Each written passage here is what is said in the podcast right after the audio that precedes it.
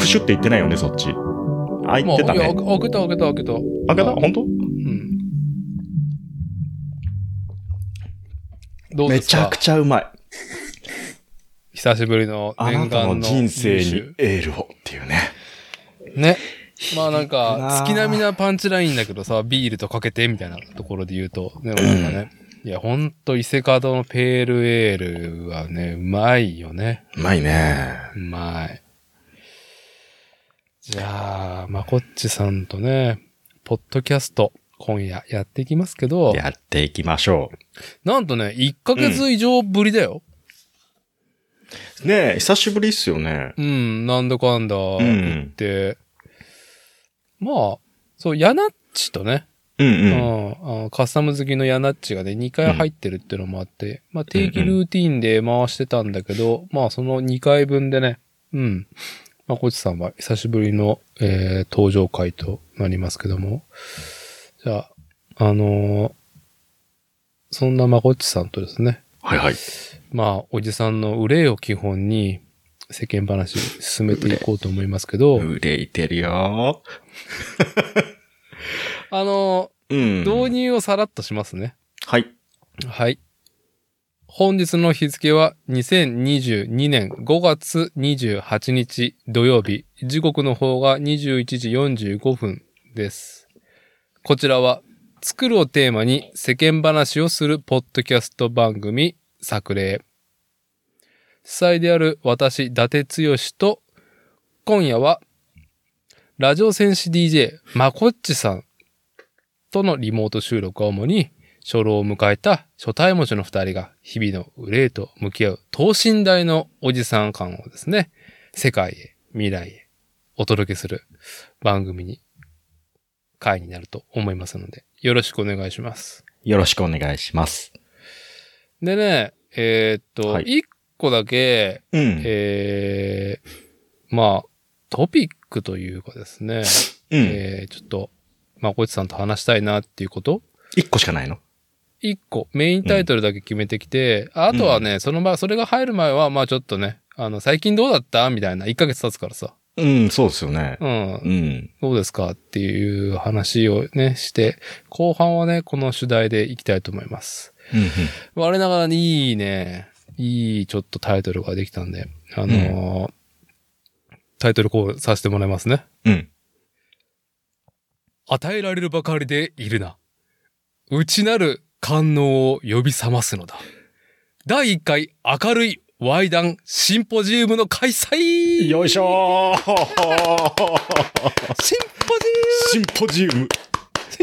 シンポジウム。ウムシンポジウムシンポジウム。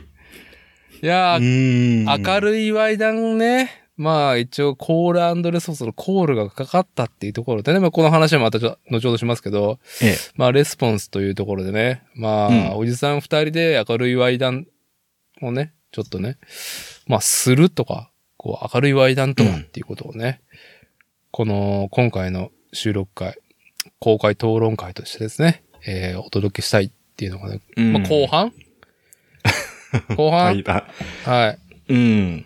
後半したいと思いますんで、あのね、なる一個ほど。だけ、ちょっとこの話になるきっかけとなった、えーっとですね、前々回の収録回になりますね。えー第87回飲酒だ話、ワイダン、ワイダンとは、性に関するみだらな話を指すというタイトル回がありましたね。うん。兵庫県尼崎市のスポーツ自転車界隈でね、好感度ナンバーワンご夫妻、越山家とですね、うんまあ、定例で1ヶ月おきぐらいに収録やってるんですけども、なんかね、まあ、いいグルーヴ感が、おかげさまで我々ね、えー、越山家、あとコアメンバーである新服部製作所、うん、あと、ラジオ戦士 DJ まこっちさん。皆さんとね、対して、レジメというか、あの、ほんと事前の打ち合わせもないんですよね、この番組。うんうん。うん。何の話するっていうのを、もうう、ん。レコード始めてから聞いて、そのままの、あの、流れでやってるっていう中で、越山家から、こう、私にね、提案された、うん明るいワイダン、しませんかみたいなうんうん。ね夫婦揃って言われて。うん。まあね、もう今年47におじさんなんだけどね、ワイダ、ワイダンですってって思わず。思割りだわずね、ちょっとね、ちょっとぎょっとしたところもあり、うんまあ、必死に受け答えたっていう回だったんですけども、うんうん。一個ね、ちゃんと言い切れなかったことがあって、はい。このね、明るいワイダンっていうこのポッドキャスト番組に非常にぴったりな、あのーまあ、内容なんですよ。うん。何かというと、うん。先ほども言いましたけど、まあ、与えられるばかりでいるなと。うんうん。内なるうん。観音を指覚ます。うというんか。うこううちに、自らにね、うん。こう練り上げていくっていうことがですね、まあ、手を動かすばかりが注目、注視される DIY。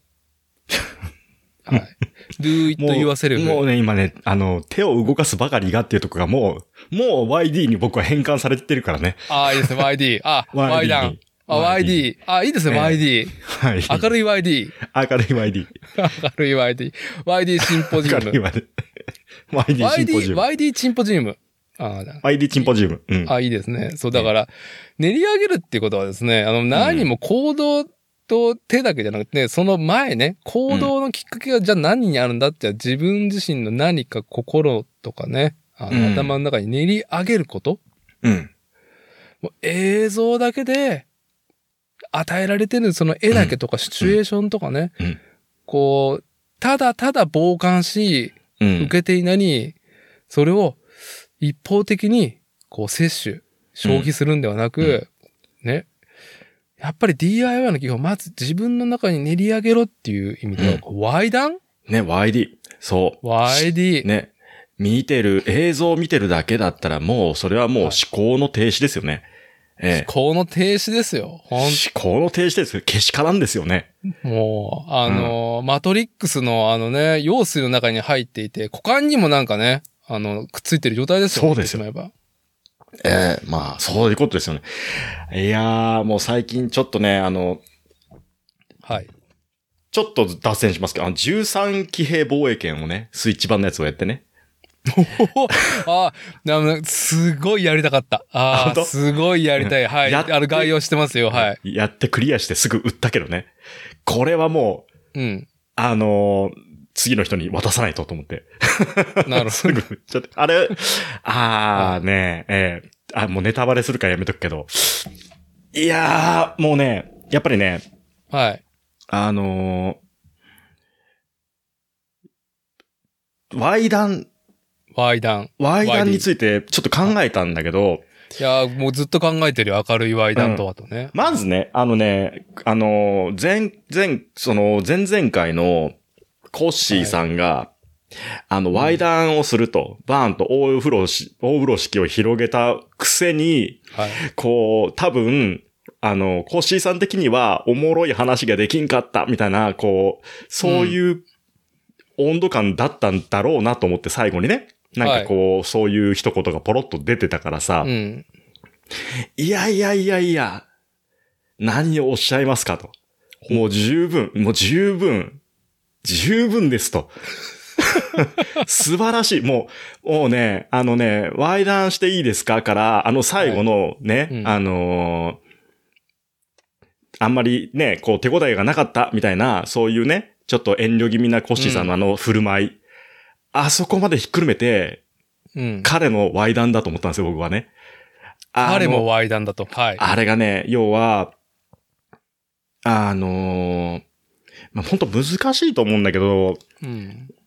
明るく言えばいいじゃんっていうところ、まあ、ワイダンね、明るく言えばいいじゃんってところもあるけど、うんあのーコッシーさんのね、はい。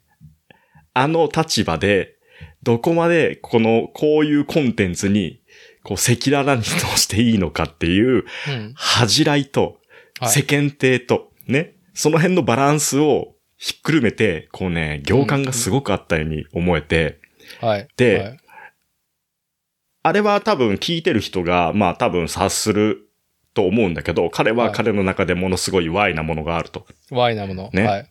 はい。そう。で、そのパンって最初に広げた、ひろ風呂敷に、真っ先にダーティが乗っかっていってしまったっていう ね。想像以上に食い込んでいったっていうね、あれがね、まあすごい聞いててね、もうキャッキャはい自分の中でしてたんだけど、ああ、よかったですかはい。ええあの、すげえ良かった。だからもうね、すべて、あの、ワイダンしていいですかって言った時に、うん。聞いてるリスナーね、僕も、ああ、ワイダンかーっつって、うん。ちょっと話半分に自分の中のワールドに突入していってしまったっていう ね。はい、 はい。あ、あの、うんそれぞれが、そのうね、あの、自分の内なる YD をね、うん DIY したわけですね。 DIY したわけですよ。はいそう。だから、あのーね、さその13期平防衛圏で、はい。あんだけキャラクターがいてですよ。いますね。みんな、それぞれのワイダーを持ってるんですよ。なんか、うん。ちょっと雰囲気は感じたけど、あの、ボーイミーツガールというかう、ん。な、なんかさ、やっぱすごい量のさ、こう、男性キャラクター、女性キャラクター、しかも時間、うーんと、時代もね、それぞれ別、うんう立場も全然別っていうね。うんうんはい。あの、まあ、一応ティーンばっかりだよね、あの、ティーンばっかりだね。うん。うん。そうなんそんなに年代 YD があが違るうんだゲームなけんどですかはい。うん。もうなんかあの、ネタバレをしてしまうと全てが終わってしまうので、そんなになんだ多分、ネタバレダメっあて、だってダメでしょいやいや、多分俺やれないよ、もう時間。もうだ、時間もうね、そんなにかかんないよ、あれ。ほんと、僕はもう今、エルデンリンうグん今200時間を突破して、うん。まだまだ、まだまだっていうところだかああー、もう、やそのめないエルデンリングのら。うん。住人だね、完全に。いや、もう汗人ですよ。はい、うん私は。汗人で。汗人です。汗人はい。あ汗かいてますね。汗人ですね。そっちの汗人になって汗、ます。汗。 はい。フィジカル的に色汗の方ね。はいはいはいはいなあるほどね。あそあ、うでもそういう、あ。けうん。結構、その、なんか、浅い、えーっと、ん13騎兵防衛なんだっけ13騎兵防衛圏ね。ああ、はい。もあど、もどこのゲームタイトルだったっけえーっと、ソフトをつ、んアトラスとバニラ、んバニラウェアじゃなくて、バニラウェアだったっけなああ、はい。うん。そう。なるほどね。あのーなんか感じるところで、なんか、まあ、あっさい、こう、評論で言うと、なんか、その、エヴァ的なうん。エヴァンゲリオン的な、うん何かその、こう、なん、なんだろうね。ううんん。まあ、人間の業に迫るところがある的な、こう、批評っていうか、うん、帯がついてるような、うん、ゲームタイトルだなっていうふうには見てたし、絵が綺麗だし、まあ絵が好みだし、僕的にはね。うんうん。いや、ちょっとやってみてえな、スイッチあるし、みたいな。スイッチだよね。そう。プレステ4で最初に出てるんですよね。で、ああ、そうなのね。今週まあ、うん、今週巻きだと、ああいう類のゲームって、まあ腰を据えてやることないだろうなと思って。はい。うんで、まあ放置してたんですけど、うん。うん。結構スイッチで出るってなった時にざわざわして自分の中で、あ、スイッチだったらできるなと思って。うんうんうん。そう。で、まあ、あのーやってみたんですけど、はい。結こう、うーん、ネタバレ、ネタバレをするとダメみたいな、その、ね、あのーいろんな人の声がある中でやってみて、いやああ、なるほどねって感じで、構まあさらっと終わったんですけど。ああはい。うん。まあすごい良かったかって言われると、まあ良かったぐらい、うん。うん、かな、とは思ったんですけど、まあでも、はいつがいだからね、つがい、あ、こう、ティーンがいっぱい出てるけどさ、はい。まあ結構ボーイツミ、ボーイミーツガールな感じがするって言ってたけど、まあその通りで、ちょっとね、そういう話でもあるかなうん。うん。なるほどね。と、うん、まあでもね、ああ、いろんな、いろんな話の要素があるなとは思うけど、うん。あ。まあ、あのークリアしてみて、あのーあれメルカリで最後売ったんだけど、僕。はい。で、その時に、あのー推しキャラで、クリア後に推しキャラはいクリアしてからね、全部クリアしてから、もう一回推しキャラで、あのーさらっと、あの、クリアしたんうん。ですけど、まあ、それは、あのー、2周目の時はまた違った味わいあって楽しかったっすよ、みたいなやりとりがちょっとあって、うん。うん。そうそう。だからまあ、あのーまあ、ティーンの間 はい。ティーン。ティーンの間うん。けまあ、それはどう、どうなのその、うん。なんか、泣きながら抜いた展開みたいな。いや、なんてそういう感じではない。僕の中では。。そうんそこまではない。そこまでは、そういうまあ、なんか感じではないあちょっとなんか激はい。あーとね、えー、ちょっと語弊があるかもしれないけど、うーんと、あんまり、でも、あんまり言わない方がいいかな。じゃあまあ、うんまあねし、あのー僕は知ってるけど、リスナーの皆さんもね、このゲームのことはあんまり知らないかもしれないんで、まあ、この、うんこの辺でって、まあね、うんまあ明日、まあまた、うんそうまた明日会うから、明日ね、きあの今日リアルで、うんはい、教えてくださいっていうところで、はい。そんなに大大事な話じゃないね。で、あのー何の話だったっけうーんと、まあ、とりあえず、そう、なんか、あのー自分の中の Y 談が、こう、前々回ね、うん第87回 Y 談会で、うんうんあのーまあ、聞いてる、まこっちも、うん自分の中に Y 談が広がったっていうのと、うんうんまあその時ね、遊んでいたゲーム、ボーイミーツガールな、あのーゲームに、まあちょっと Y 談を見出してたみたいな、YD 見出してた、的な話だったような気がするけど。そう。前、あのーパンチラについてちょっとさ、話をしてあたーそれ時があったじゃないですか。大事です、大事ですね。ちょっとさ、はいダーティーのさ、そのパンチラとか、前にあの、なんだっけ、あの、無修正よりもモザイク派だとかさ、そうですね、はい。そう、なんかその、あの感覚っていうのが、どういう感じなのかなっていうのが気になったんですけど、はい。ああ、僕の中で、うん。あのーそうね。まあ、きっとこの話題もね、あのーまこっちさんとしたら、なるんだろうなと思ってね、パンチラに関して、うんうん。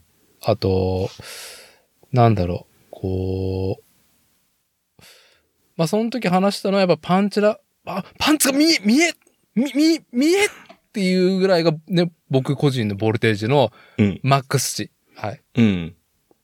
縦軸ね。うんうんあの、私の股間の集中線の、あの、ね、縦軸が一番ボッて上げるのは、うんあの、こう、パンツが見える寸前の時間軸の横軸に対して、うん。うん。もう見える、見えっていうとこ ろの、横軸のところがやっぱ縦軸の私の股間の集中線のボルテージの高さがマックスなんですうよ。ん。なんか反比例のすごいやつね。うん、はい。で、うん見えた瞬間に、もう逆位相がグッて入って、逆位相いっちゃうんだ。いっちゃうな。 お前見えてるぞ、パンツ。逆位相にいっちゃうんだね。うんなんか、ラッキー、ラッキー期もあったんですけど、うん。うん。なんかパンツ見えてんな、みたいな。だらしない、はしたないみたいな。うん。いや、はしたないっていう、その、こう世間一般的な倫理観ではなくて、うん。うん。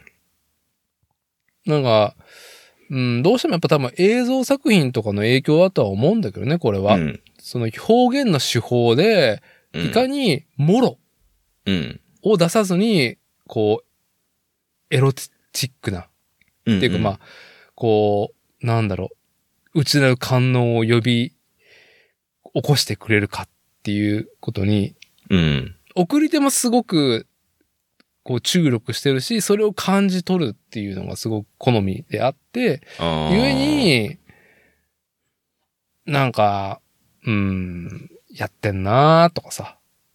うん。そよれりもっ、て、はいあの、やっぱり、実写よりも、アニメーションとかの方が、そういう作り手側の意識、意図っていうのは強く出るですよね。そうね、もうすべてコントロールしてるからね。まあ、ねあの、実写でもね、コントロールはされてるけど、うん、うんまあね、僕も若い頃はね、10代の頃は、あの、うん偶然女優のパンツが見えてしまった、お宝映像とかさ、ああ。うはいっほはいはいってね、あの、うんうん雑誌とか、うんうんあの、ね、そういう特集のものをね、見れてましたけど、うんうんまあやっぱいい、ね、もう、おじさんになり、うん。うん、なかなかね、我ながらちょっと、こう、一個人として仕上がっていくなっていう結論うん。の中では、あー見えてしまっては、うん。台無し。あーはいはいはいはあい。なるほどね。ーはい。プーチンも、うん。すっげえ戦争しそうだな、あいつ、マジで、みたいなところが一番緊張感と、うん。やっぱその、なんだろうね。今じゃ、まあ、なかなかみんなね、もう、ネタにもできないぐらいじゃん。ロシア、うね、恐ろしやとかさ。うんうんまあ、恐ろしやとかさ、プーチンなんか、ね、うん。うん。こう、なんだろう、憧れ大統領とかいうさ、うん。ネットミームみたいなのがあったけどさ、うんうんもう。すべて灰にしたわけじゃん。うんうん。本当にしちゃったから。あーい。なるほどなるほ本ど。当にするな よ。しそうな感じが、一線を越えちゃやっるたと、感じ。やるときはやるやつだなっていう感じが、うん。雰囲気がね、やるときはやるやつが、やっちゃったときね。やっちゃったときに、いやいやいや違う違う違う違う違う違いますよ、違う、違う、違います、違います。そんな求めてない、求めてないっていう、あパンチラになるほども通ずるところー、。通ずるとこありますね。はい。うんあの、ビキニのお姉さんがね、うん。もう裸じゃないか、そんな。は、裸、裸、そんな、肌色の方が多い、多いっていうのに、こうね、わ、わってなってる時に、あのーポローンって出ちゃったら、ええごめんごめん、出てる出てる。ちょごめんごめんごめん、ちょっとな、ごめんね、出てるよ、みたいな。うん。こっちもリアクション困るじゃん、みたいな、っていう。なるほどね。はい。っていうのがそれ、はい。すげえわかるな、でもな。そう至った理由っていうのは、やっぱりその自分の中でさ、うんこう、裏付けされてるものがあるんですかそれって。裏付けなのかな、うんまあただ、の、ただの、その、自分の中の趣味だったりとか、ね、そういう思考的なものであったら、はいそんなに深掘りはないと思うんですよ。ただ単にこう直感的に好きとかさ、はい。なんかこの感覚が好きっていうレベルだと思うんですけど、うん、うん、うん。なんかこういろいろ掘り下げて考えてみてそこに至ってるのかなと思って。あーまあ、すごく浅いところで言うと、まあ、例えばね、実写タイトルでね、うあん。のー、ね、AV で、うん。あのー、メガネをかけてると。メガネ。うんうん。うん、メガネっ子。うん。まあね、こう、脱衣していくわけですよ。うん。メガネも取るんかいって ね、何回突っ込んだことか。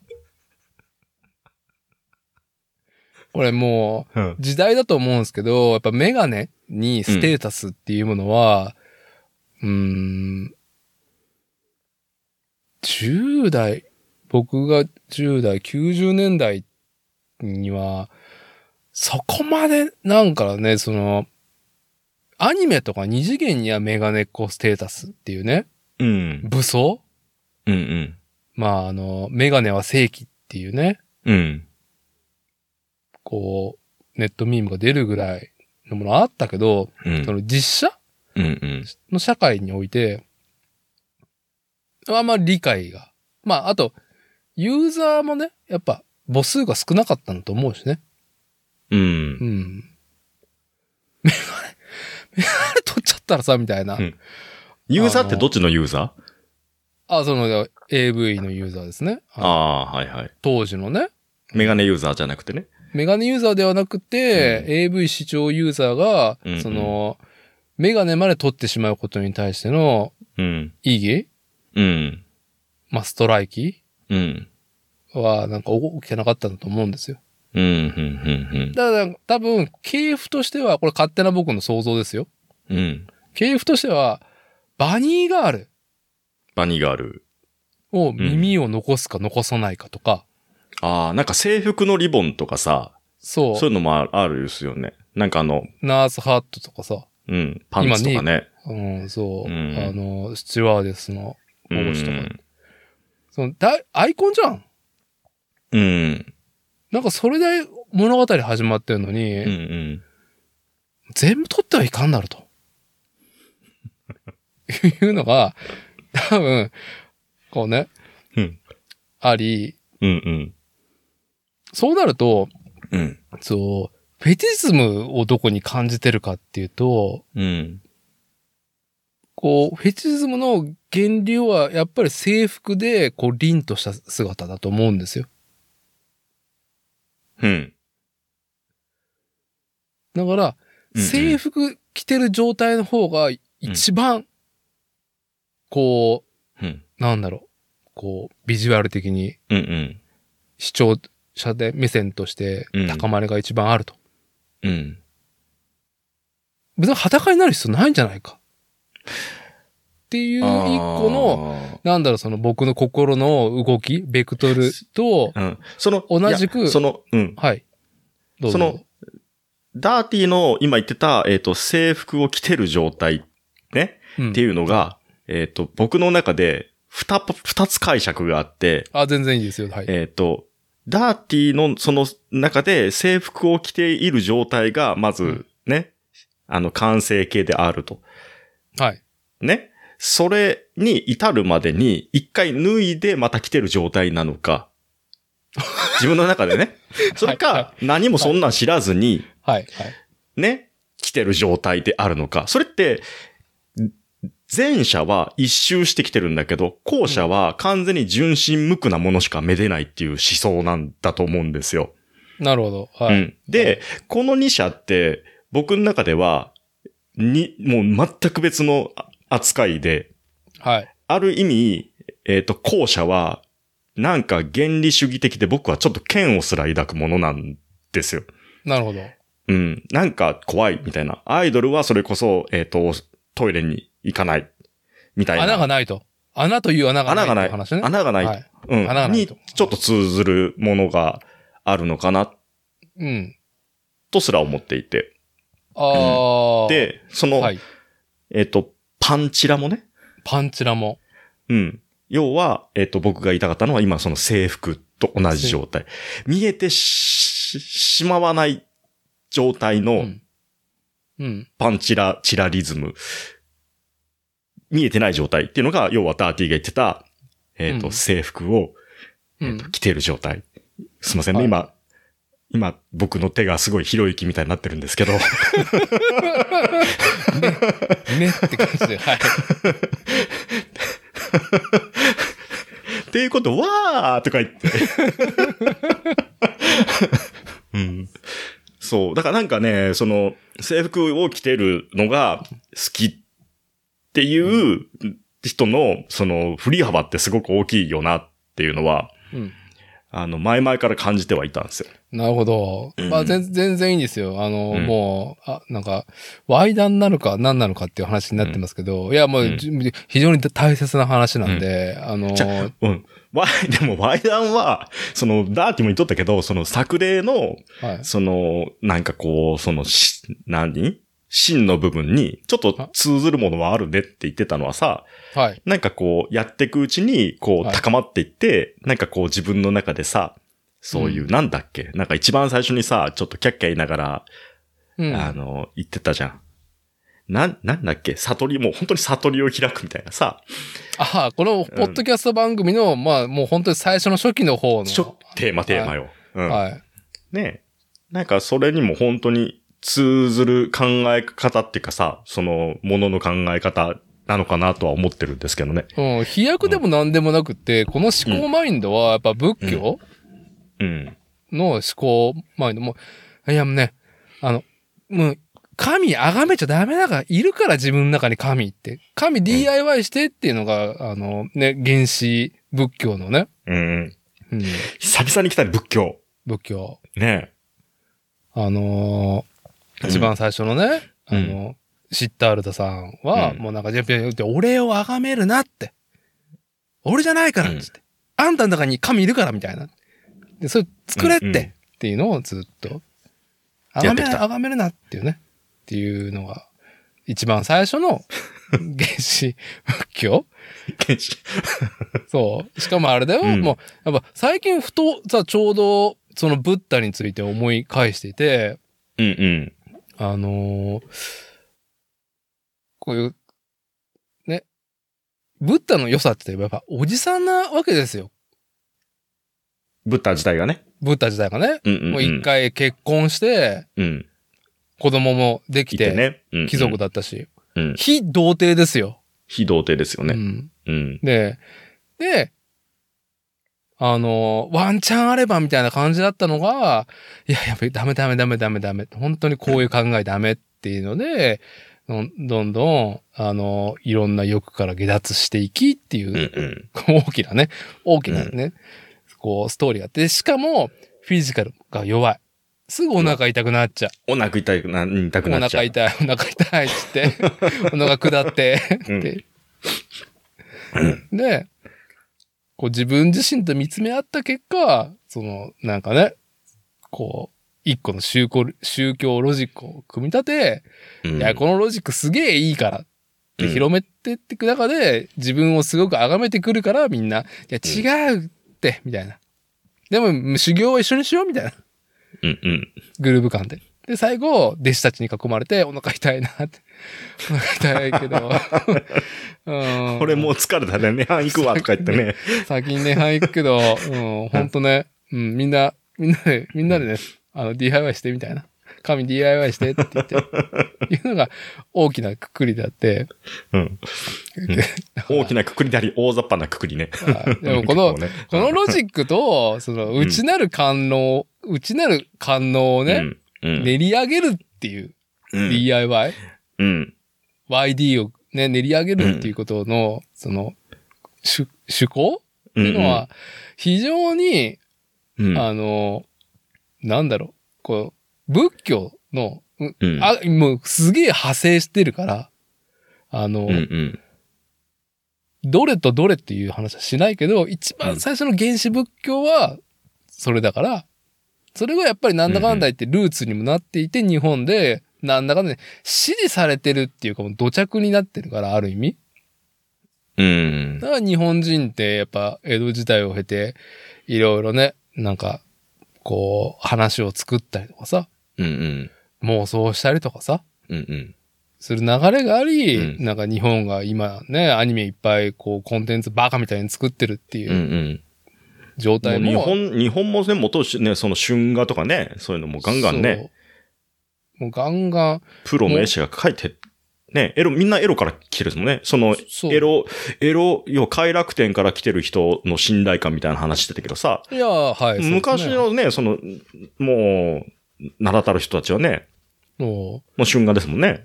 うだから、なんか、本当かどうかわかんないけどね、やっぱ江戸時代さ、うん。あの、文化文政のあたり、後半だよね、江戸の、うん。に来たこう宣教師とかが、まあ、なんちゅうの、こう、やっぱね、一神教で、いろんなことが禁じられてること、うん。状況、うん、その風土うん。ある中で、日本に来たら、あの、男色もね、全然 OK だから、うん。めちゃくちゃいい国やん、ここって。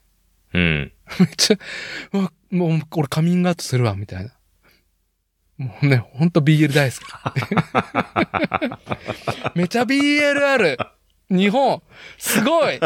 火いずってる、みたいな。すげえわ、みたいいずってるって。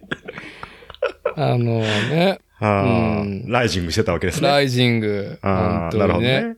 ああやっぱなねるほそ、どその文脈はやっぱりそのずーっと物語を組み立てるっていうことに対しては、まあ戦後のね、まあなんかいろんな、こう、芸術とか、まあ漫画とかも含めてのいろんな爆発が、を経てだと思うんだけどさ、まあでもあー作品としてはさ、なんだろう、こう、そこを外せないわけじゃないですか、こう、感能うんうん。うん。まあ、その一個の話を今してるんだと思うんだけど、でも思考マインドに、としては、結局、うんな、な、なんだっていうと、やっぱその、日本の風土、土着になっている、うん。あーそういう、仏教的なこう DIY するっていうことはやっぱ基本にあるから、うんうん。もうワイダンはこのポッドキャスト番組、作るをテーマにしてるポッドキャスト番組にはぴったり。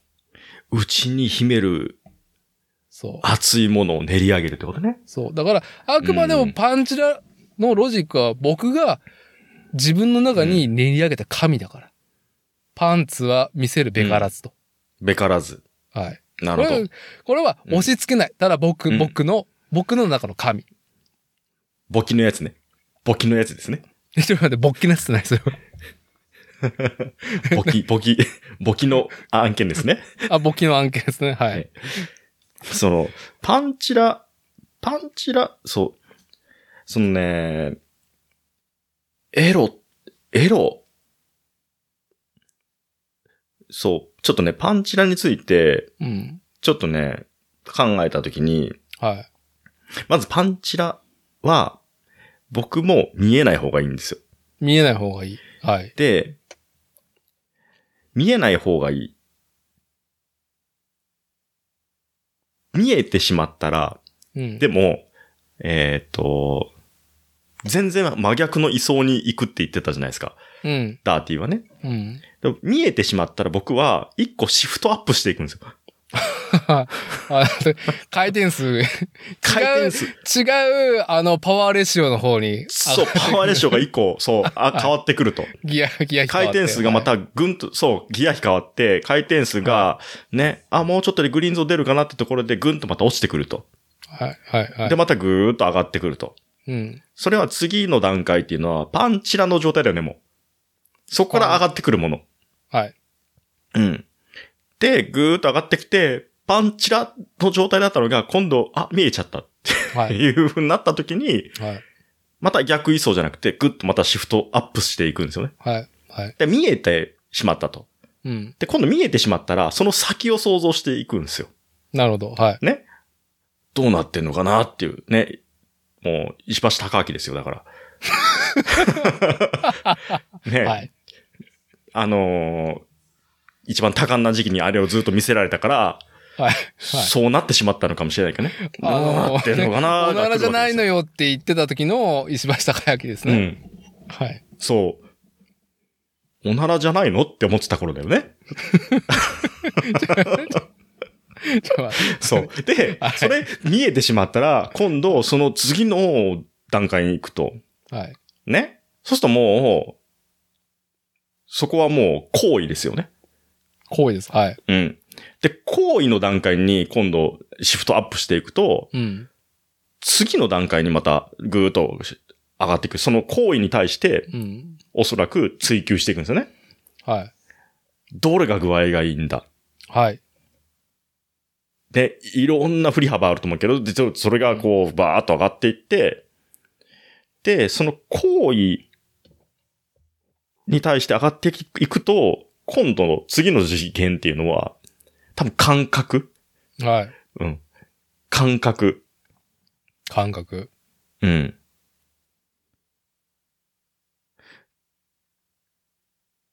感覚って言うと分かりにくいから、うん。ジジャンルって言った方がいいのかな。ャンル。はうい。ん。まあ、いろんな、あのー性癖みたいなジャンルがあるわけじゃないですか。うん。俺、それはちょっと知らないみたいな。うん。ね、それがどんどんどんどん行って、はい。で、行き着くとこまで行っちゃったら、うん。ね、その次にパンってシフトアップした時に、多分、見えないパンチラに戻ってくるんじゃないかな。と思ってる。で、この僕の行き着いた、このね、はい。はい。考えっていうのは、そのコッシーさんが、ワイダンしますって言った時に、僕がパンチラでさ、ってもう話半分で自分でパンチラパンチラずっと考えてて、うん。で、あああこういうことだよなぁと思って、はい。で、パンチラは見えない方がいいなって思ったのは、うん。ある意味では、えっと、見えない状態っていうのが一番うん。可能性しかないんですよね。可能性の獣ですよ。はい。うん。すべてそこにある。うん。すべてそこにある。はい。すべてが。はい。可能性が。その、ちら、しそうで散らしてないその部分に、うん。すべてが入ってる。はあ、ね。だから、ダーティにさっき、はい問うたわけですよ。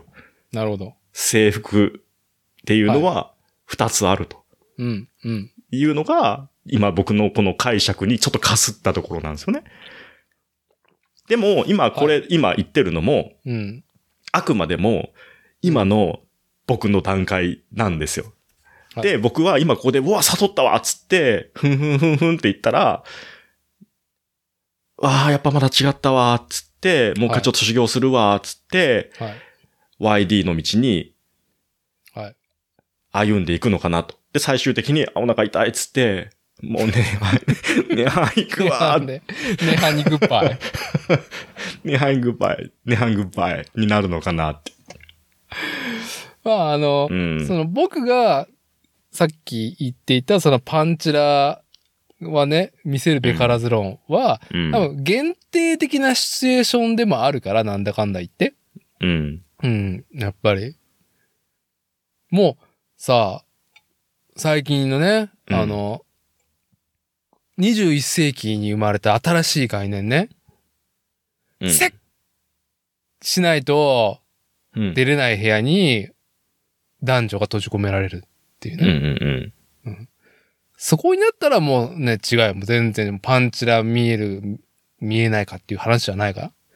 もう、そのシチュエーションだけで、もううね、んもう吐息が上がってしまいますよ。え、ちょっと、それ、それどういうことどういうことえ、その、一個の空間に、うん。男女がいるっていう風になってしまったら、うん。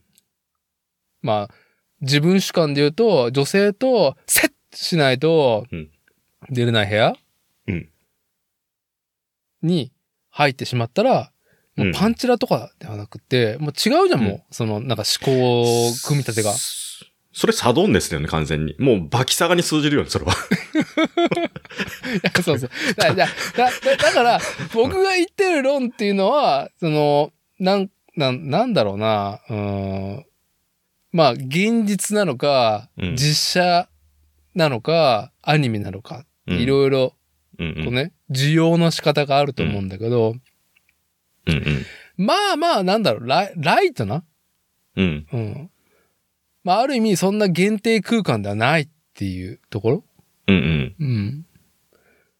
でも、やっぱりいろんな場所場所で、やっぱりね、うん対応が変わっていくからっていうのはある中で、ただ、うんイデオロギーとして一個持ってると。そういう、あね、パンツ、ね、見せるべからずってうんういん。う、ね。いやあのーなんだろう。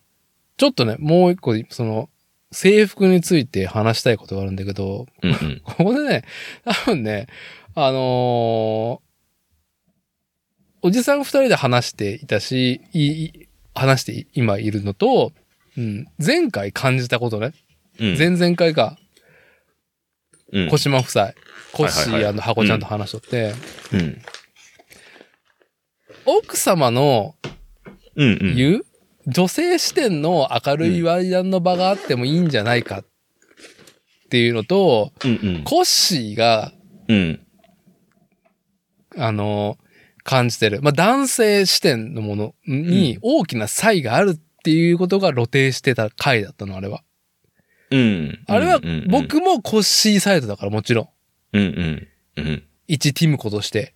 うん。うん。一ティムコ隊員として、コッシーと同じ、うん。でも女性で、である箱さんうんうん。の言う明るいワイダンのパターン、ちょっと、どうしてもね、 おい、ワイダンみたいな、おい、ワイダンみたいな、いいよ、いい、いいよ、みたいな感じに、ついついね、うん。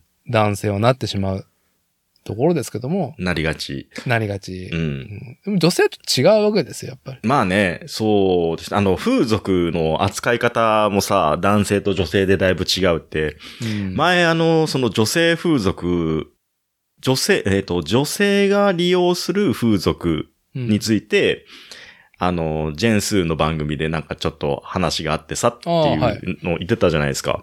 はい。うん。だからもうそれをとっても、それ一つとっても全然、あのーその、性、まあ性サービスだったりとか、そういう風俗だったりとか、うんそういう下ネタ、下の話に対する、まあ捉え方っていうのがまあ違うんだろうなとも思ったし、うんうんあのー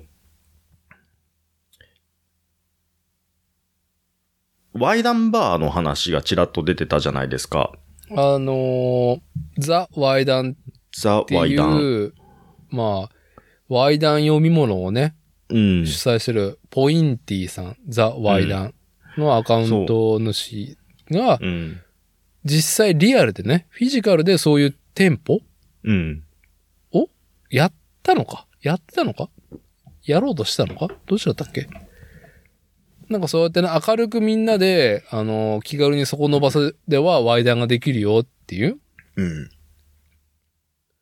そうい、なんか今、その YouTube とかでなんか活動してたりとかも するっすよね。ああ、このポインティ店を持ってさんたんだ。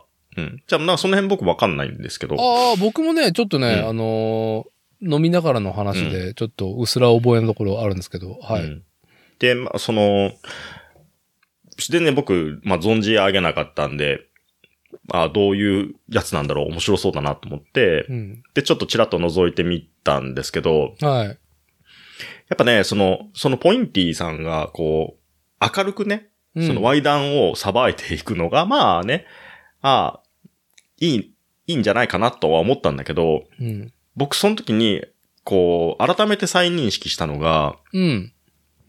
あのー笑いとかで、えーっと、人が傷つく笑いが嫌いなんですよ、基本的に。わかります。はういん。で、あの、嫌いって、まあ、苦手。うう。んん。で、えーっと、ワイダンも、基本的には、その人の中のワイダンだったらいいんだけど、うん。あいつのあれがどうだったとか、あいつのあれが、あれとしたらこうだったとか、うん。その相手が、は主軸の話のワイダンが、僕あんまり好きじゃないわんですよ。かる。わかる。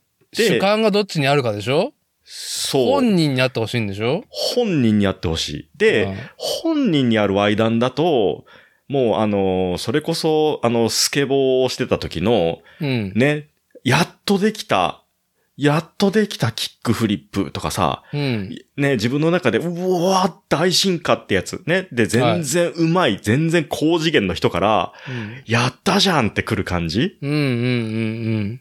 あれに通じるんですよね、僕の中で。なるほど。同なるじほど自分の中から練り上げてるものっていうのをお互い知ってるから。まあ、これまあこれは、ボンクラ男子っていう、うんまず、ポテンシャルがあるよね。その、イケイケウテウテのもうね、もう肌真っ黒で、うん。歯がね、真っ白で、ギラギラしてて、うんそういうことにステータスを作ってる男性ではなくって、うん。俺今日イケタンと違うかな、そう。ボンクラマインドねなんか。でもそのさそうい、うさ、肌真っ黒でし、ね、ま、真っ白な歯でさ、そうやってもうイケイケでやってる人も、うんめちゃくちゃ努力してそこにたどり着いてるはずだから、うん、うんそれはそれで、その人が練り上げたものだから、レベルがすげえ高いんだと思うんですよ。はい。で、その人が連れてる、あの、まあ、女性の人でね、うんもう僕が、もう、はっ焼きついちゃったってなったら、もうそれはもう僕家に帰って、クヤにですよ。それはしょうがない。そこはしょうがない。クヤに。クヤにです、そこはしょうが ない。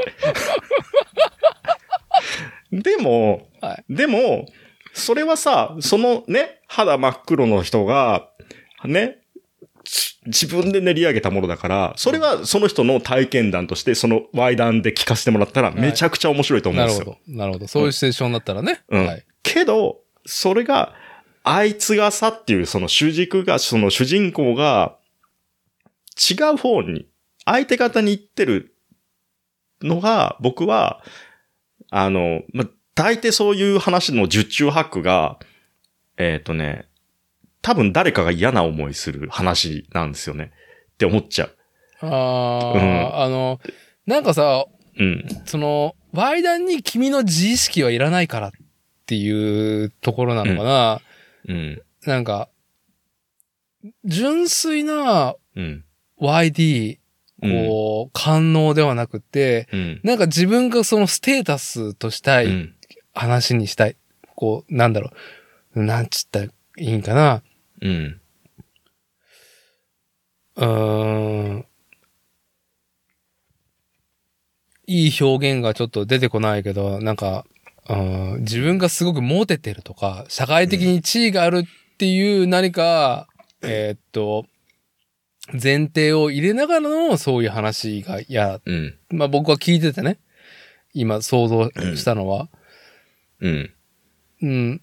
まあ他者をね、卑下して自分を上に置くみたいなことを、うん。そうやってエロ話に持ってくるっていうのが、なんかちょっと僕は今想像してるのは嫌だかなっていうところだね。多分もう今ね、あの、通じ合ってると思う、その感覚は。多分 こここれ、これはね、あの、これ、こ、こうやって思う人っていうのは、うん。えっ、と、その、ワイダンバーに行った時に、うん。無邪気に楽しめないんじゃないかなとも思っちゃう。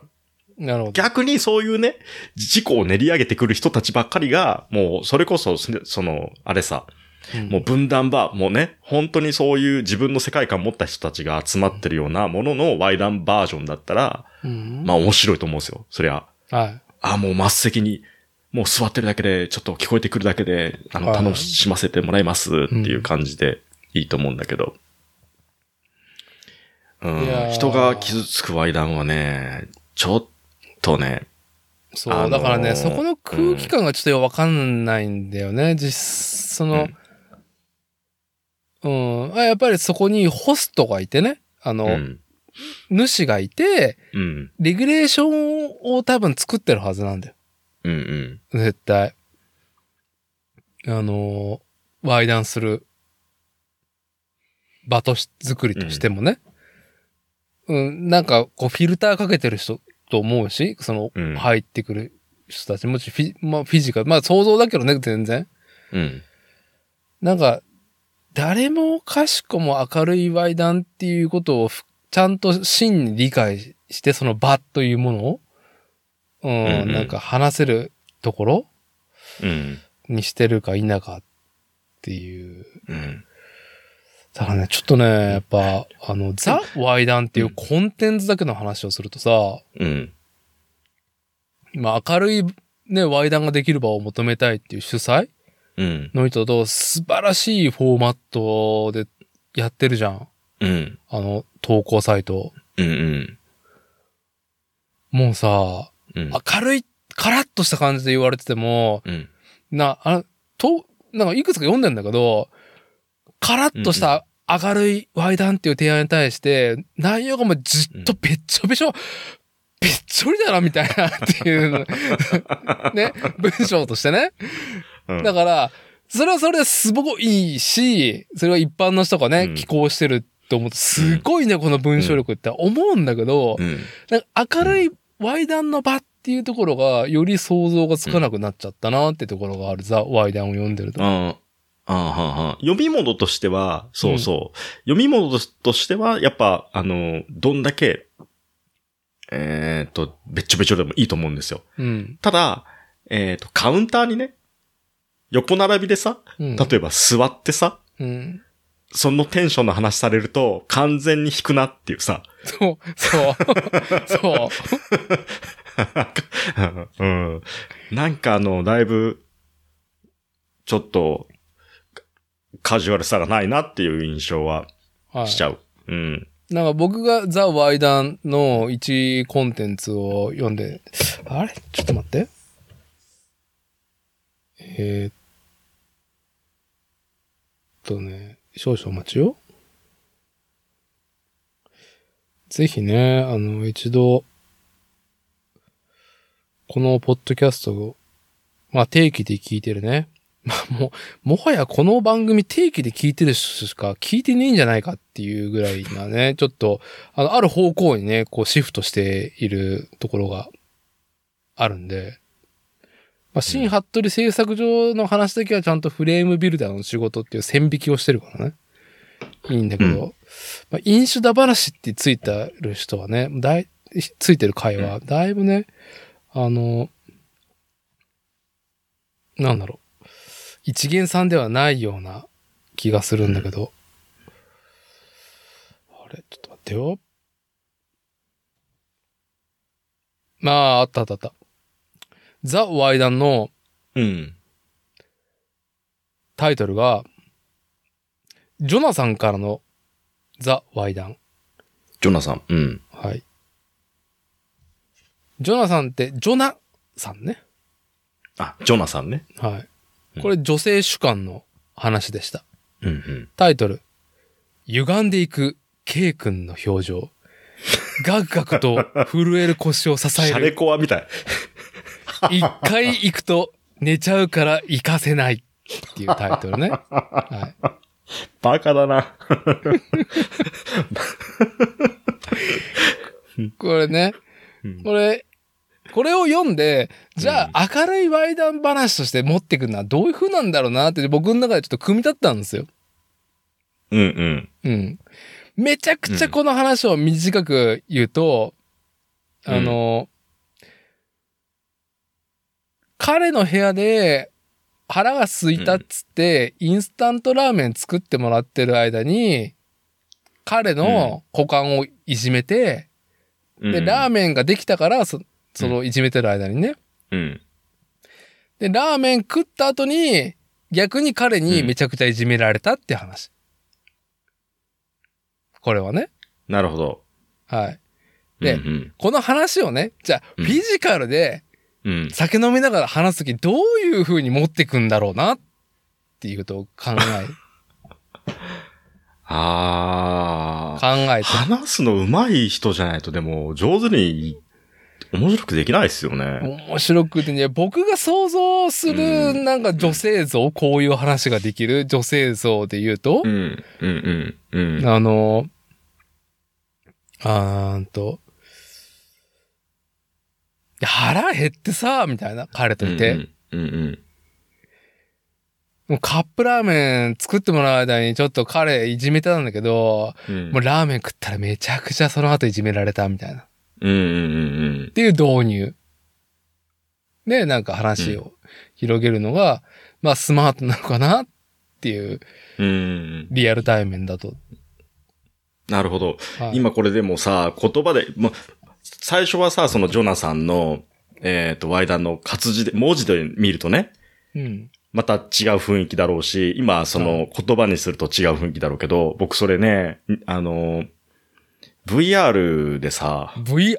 あはい。の、VR で、あの、まあ、導入の部分で、うん。まず彼女が遊びに来ましたと。はで、ご飯作ってあげるねって言って、なんかこそこそやってんだけど、お腹空いたねとか言って出てきたのが、テーブルの上に乗ってるのがカップ麺なんですよ。い。うん。うん。で、まあ、あーみたいな感じで食べて、で、行為が始まっていくんですけど、気になっちゃって、カップ麺が。 もうね、カップ麺の引力がすごくって、うん。はい。まず、ね、まず、えっ、と、全部食べようよ、だし、は二い人で一個かいだし、はい。はい。カップ麺食った、その流れでやるんかい、みたいなね。カップ麺の匂いするんかい、みたいな。 そう。なんか、あの、なんだろう。言葉で、文字で見るのと、言葉で聞くのと、うん絵で見るのって、多分だいぶ違うから、いやー、うんなんかその、やっぱり、うん、文章の行間の力すげえなっていう話だと思うんだけど、あの、うん。この今紹介したタイトルの回は、うん。なんかね、全く気にならないわけさ。うん。うんラーメン作ってる間、うん。いじめてると。ん。うん本人、女性が、うんうん。彼を。で、ラーメンができた。で、食った。うん。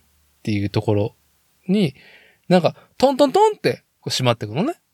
で、その後いじめられた。うん。うん。ああ。でも、それは短いんだけど、その前に膨大な、その、うん。本人、本人である彼女と、うん。彼、相手っていう描写がしっかりされてるから、こう読んでる方は、短い情報だけでも想像に至るところがあるんだよね。うん。うん。ね。なんか、うん、ちょっとお、この話が僕が気になったっていうか、うーんと、実際、リアルで話になったらっていうことうん。を、なんか話題持ち出したのは、実際、まあ、知人の女性に昔ね、うんうん。あのーちょっと、もう吹きこぼれちゃうから、吹きこぼれちゃうから、みたいな。っていう話をね。まあ、明るいワイダン話ですよ、女性との。あいいですね。はういん。いいですね。あーダブルミーいニングですね。やさそう。 ダブル、あ、おやおやおや。おやおや。気づかずにダブルミーン。行間がすごくてすいません、今。ち ょっといろんな方で。行間、行間をね、あ僕もの、深読みっていうか深取りしすぎだよ。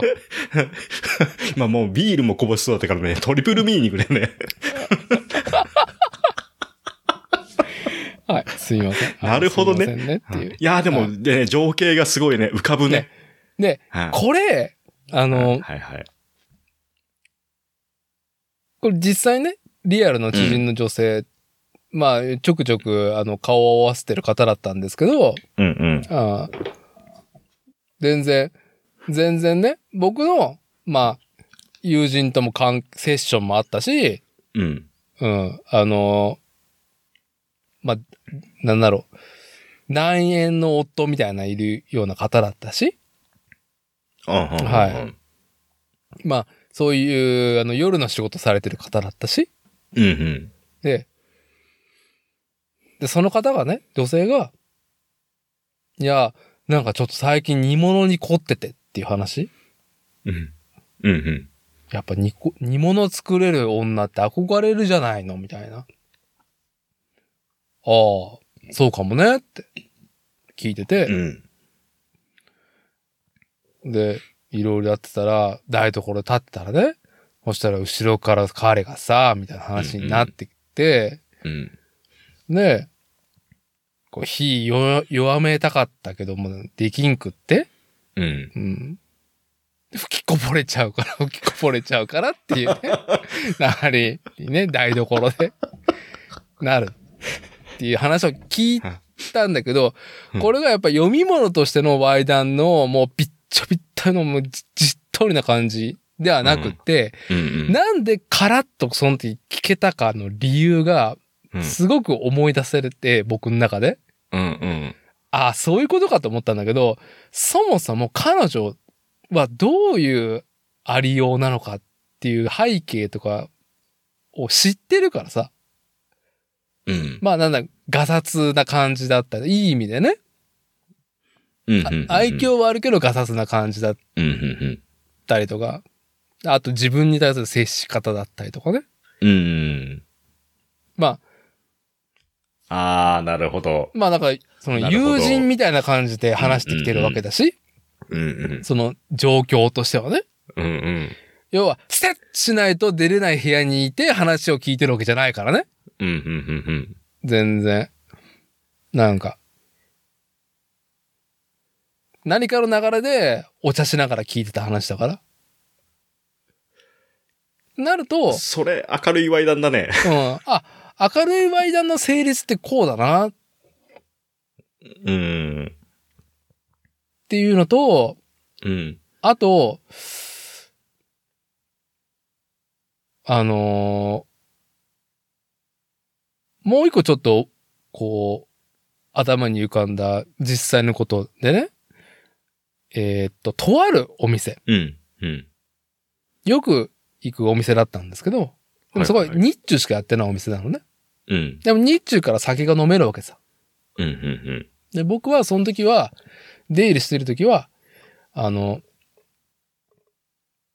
なんだろう。まあまあ自由自的にやってる時代だったから、時期だったから。まあ飲んでる人いたら、まあ、飲もうかな、みたいな。うん。うんうん。飯ついでにっていう。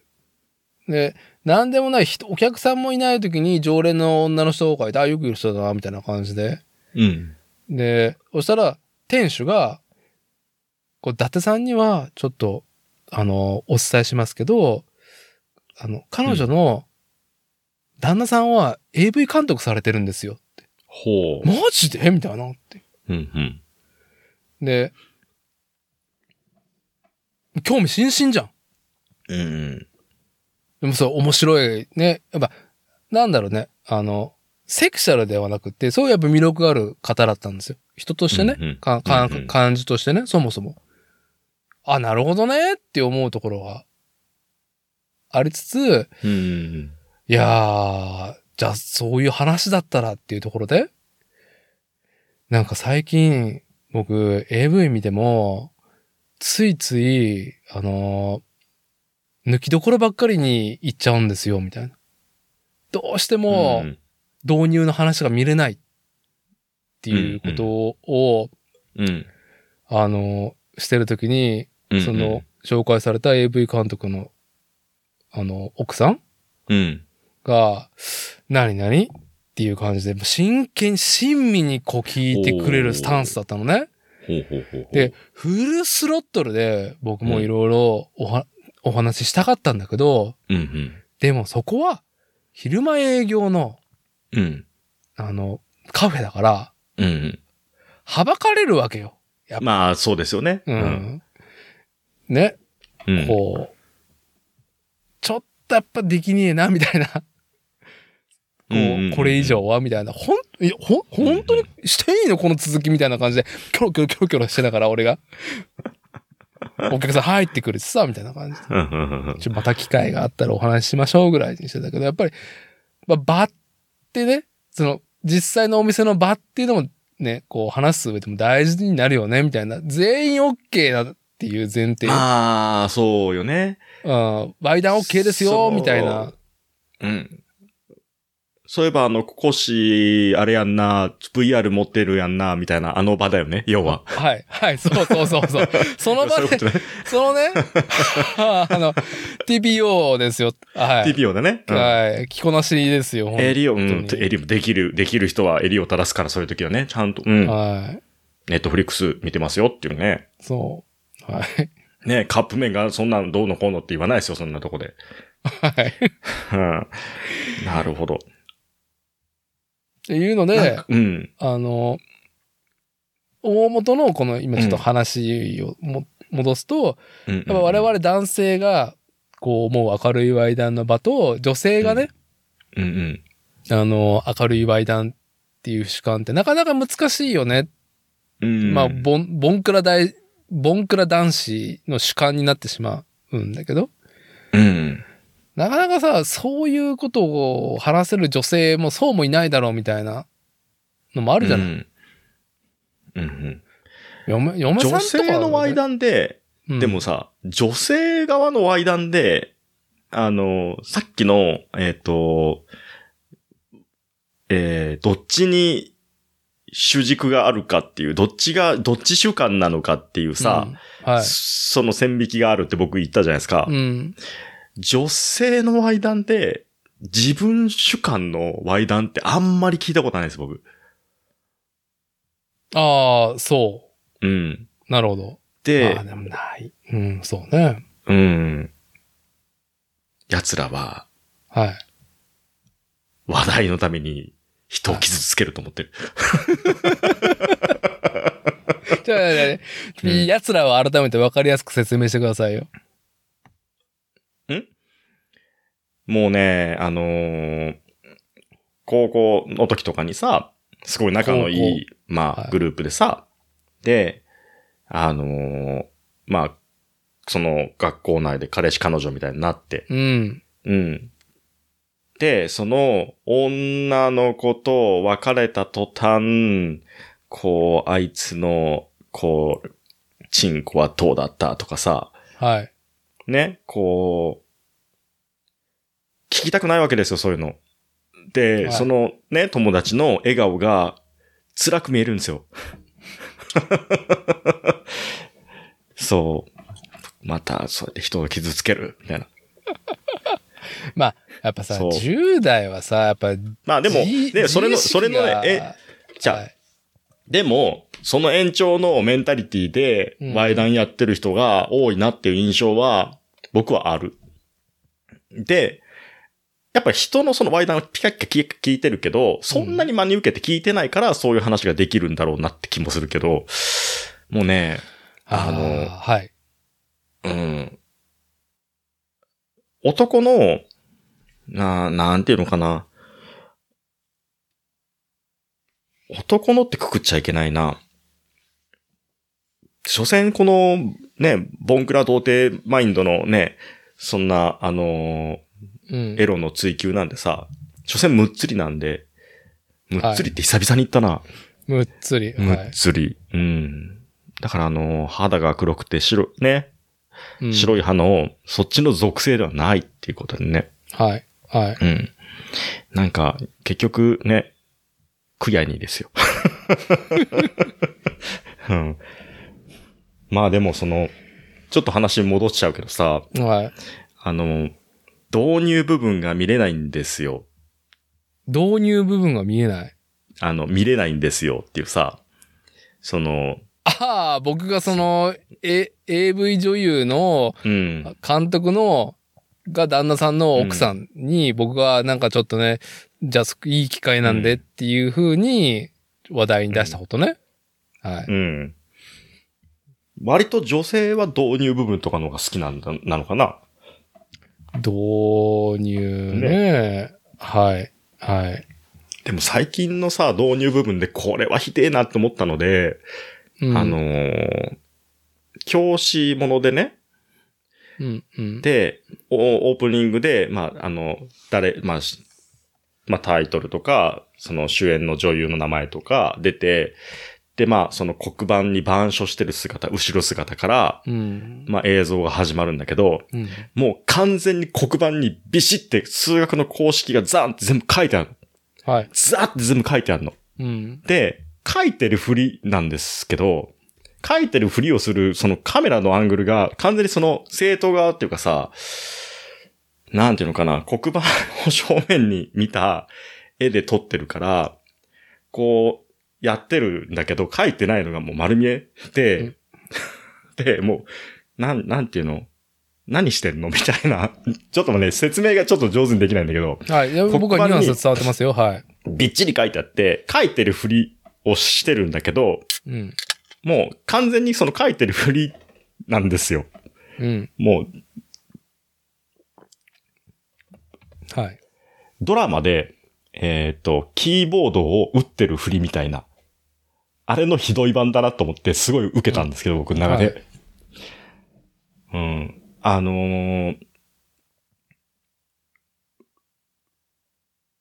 AV とか、そのはい男が見るそういう映像コンテンツに、そこ必要、別に必要じゃねえだろっていうことの、まあ、顕著な現れなんだろうなはい。とも思ったんですよ。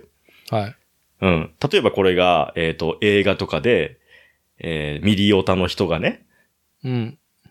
いや、その時代に、その装備は並走はありえないでしょとかうん。う、ん。なんでここでこれ撃ってんのに、ここにね、最後こんだけ弾があんのとか、なんでスマ、スナイタパ ー、なんでスナイパーライフルアサルトみたいに構えてんのとか、はい。 はい。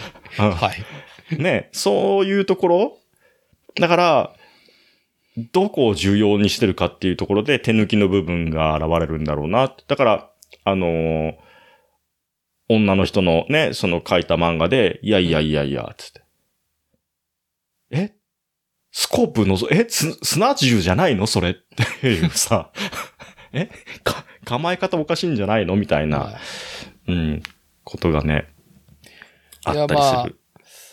なんだ、なんだろうね。えーっと、うーん。やっぱある程度、本物であることは、うーん、原理主義じゃないけど、魅力のあるものか否かっていうところに言うと、ちゃんと本物がね、そこに導入されてるっていううん。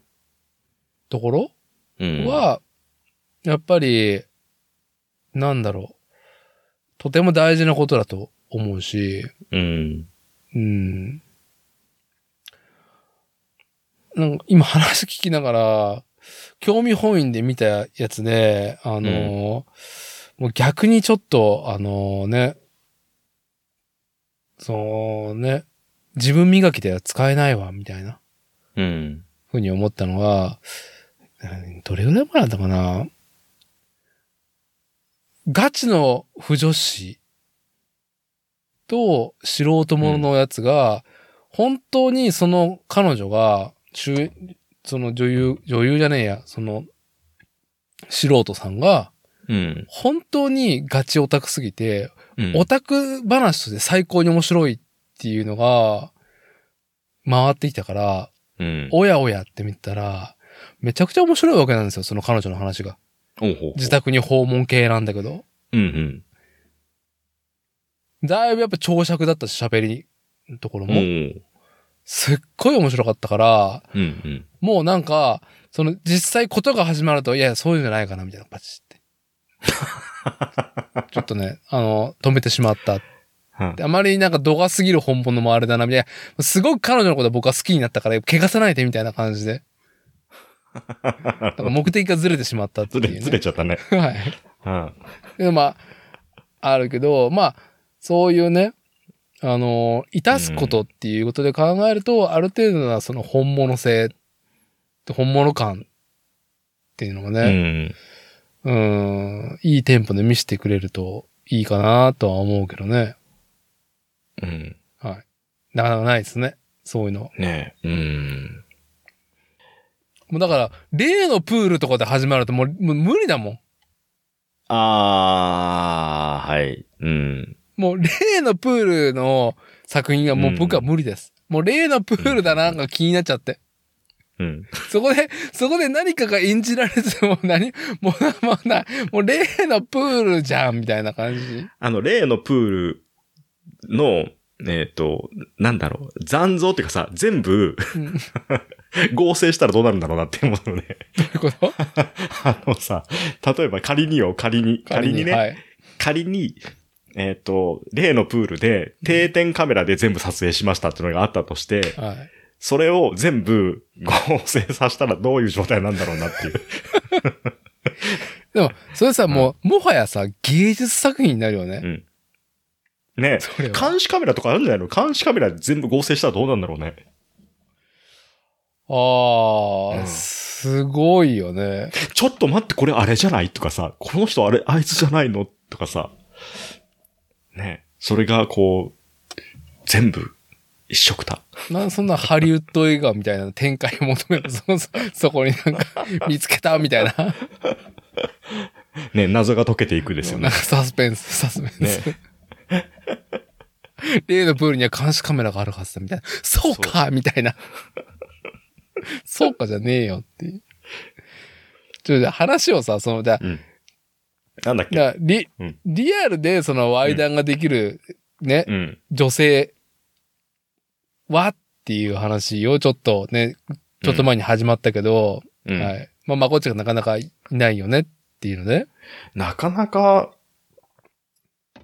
なかなかいないですね。なんか、いるんだろうけど、うん接点がないだけなんでしょうまあけど、ね。まあ、なかなか接点ないと思うし、やっぱ、うん、僕の中で、うん、あの、思い返すと、やっぱ自己歴が多い女性は、やっぱり、その辺は、うん、うんすごく素晴らしい温度感で、ワイダーができると思いますよ。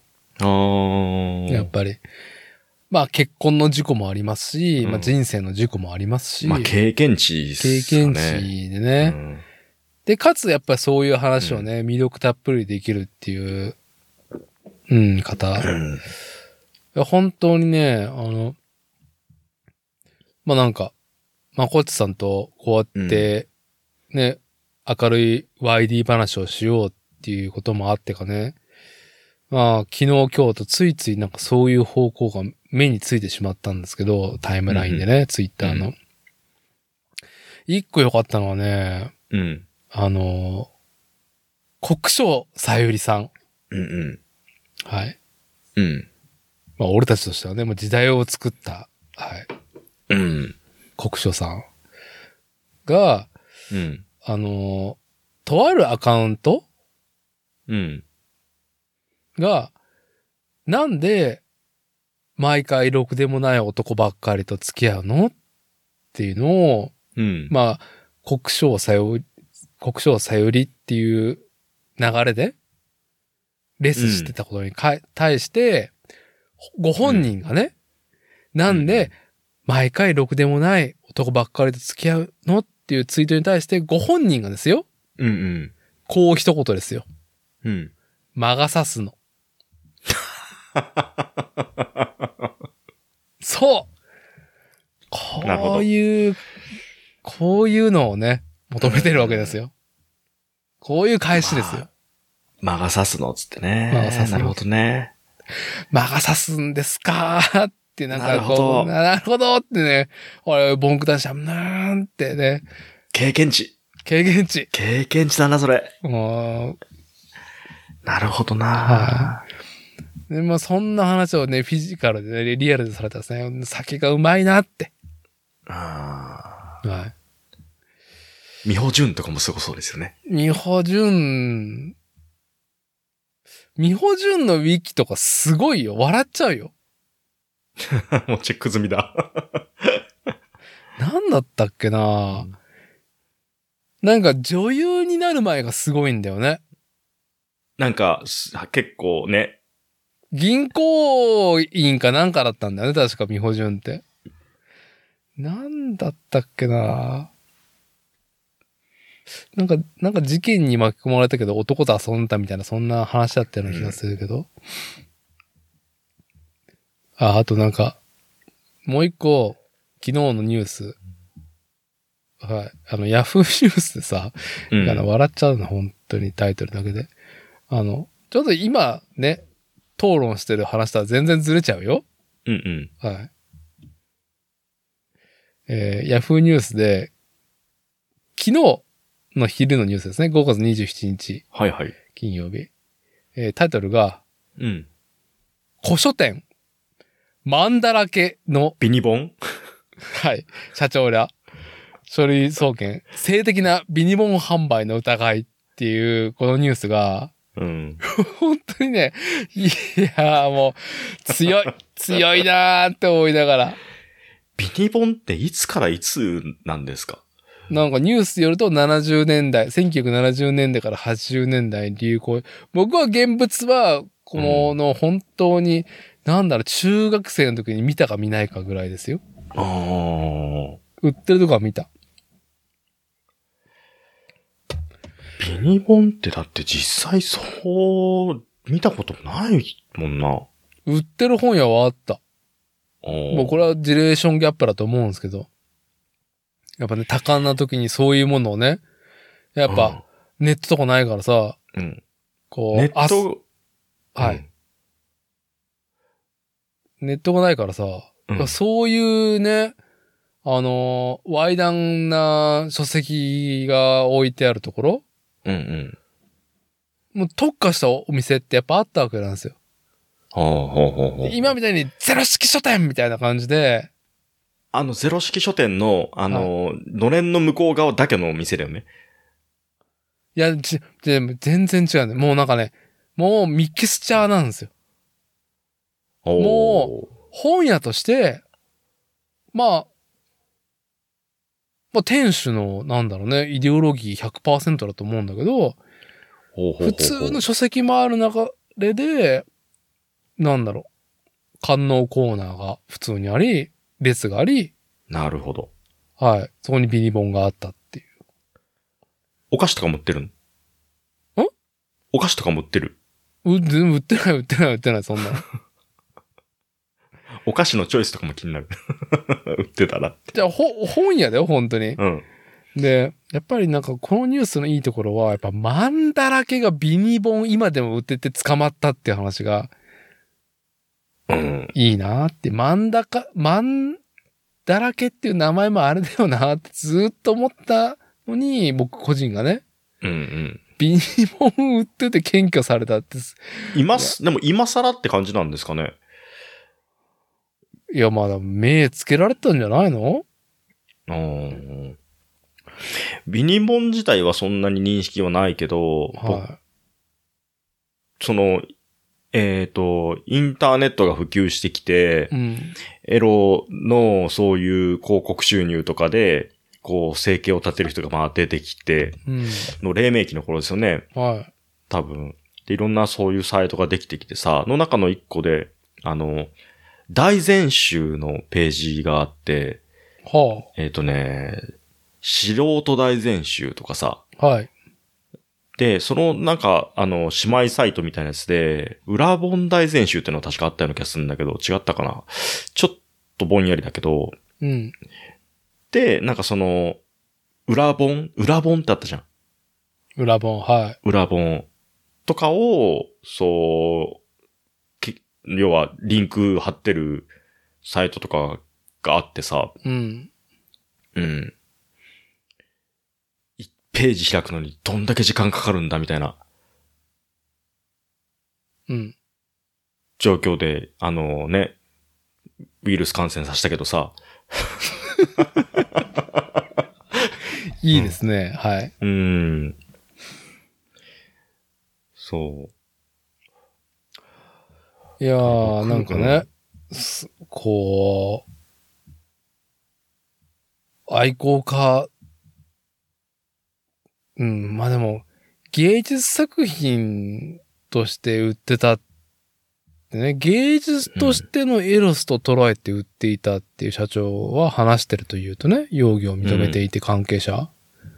うんうん。まあもはやもうその域に達してるよなとは確かに思ったもん。うん。古書、古書だよね、本当に。高尚だよ。しかも歴史的価値がある。製本としてもね。うん。製本だってビニ本だからさ、あ、製本ね。製本。その製本、じゃあ製本っていうジャンルがあるのかと思って今。違う違う。交差点、交差点のせいじゃなくてさ、あの、生成するのせいの製本だよ。うん勉勉強になるわと思って今。そう。製本としてもさ、うんもううん、要は1970年代にしかなかったものだから、うんうんうんやっぱね、もう、ぶっかけうどんつゆに、ね、うん。うん。こう、体制のある書籍っていうわけだから、うんうん。ミニモンがなんでビニールコーティングされてるかっつったら、はあ、はあはあ、あ、そういうことなるほど知らなかったうん。なんかあの、立ち読みされないようにビニール被ってるかみたいなそういう程度しかじゃあ僕テラッテラだよ。もうテラッテラだはよ。なんだ。表紙も中も。あ、特殊印刷じゃん、そんな。うんどういう手法なのか知らないけどさ、うん。うん、はあ。ラミネートなのかあ、のよくラわかんミなネいー。ト。ああ、なるほど。だからもう、ぶっかけうどんつゆしても、うん。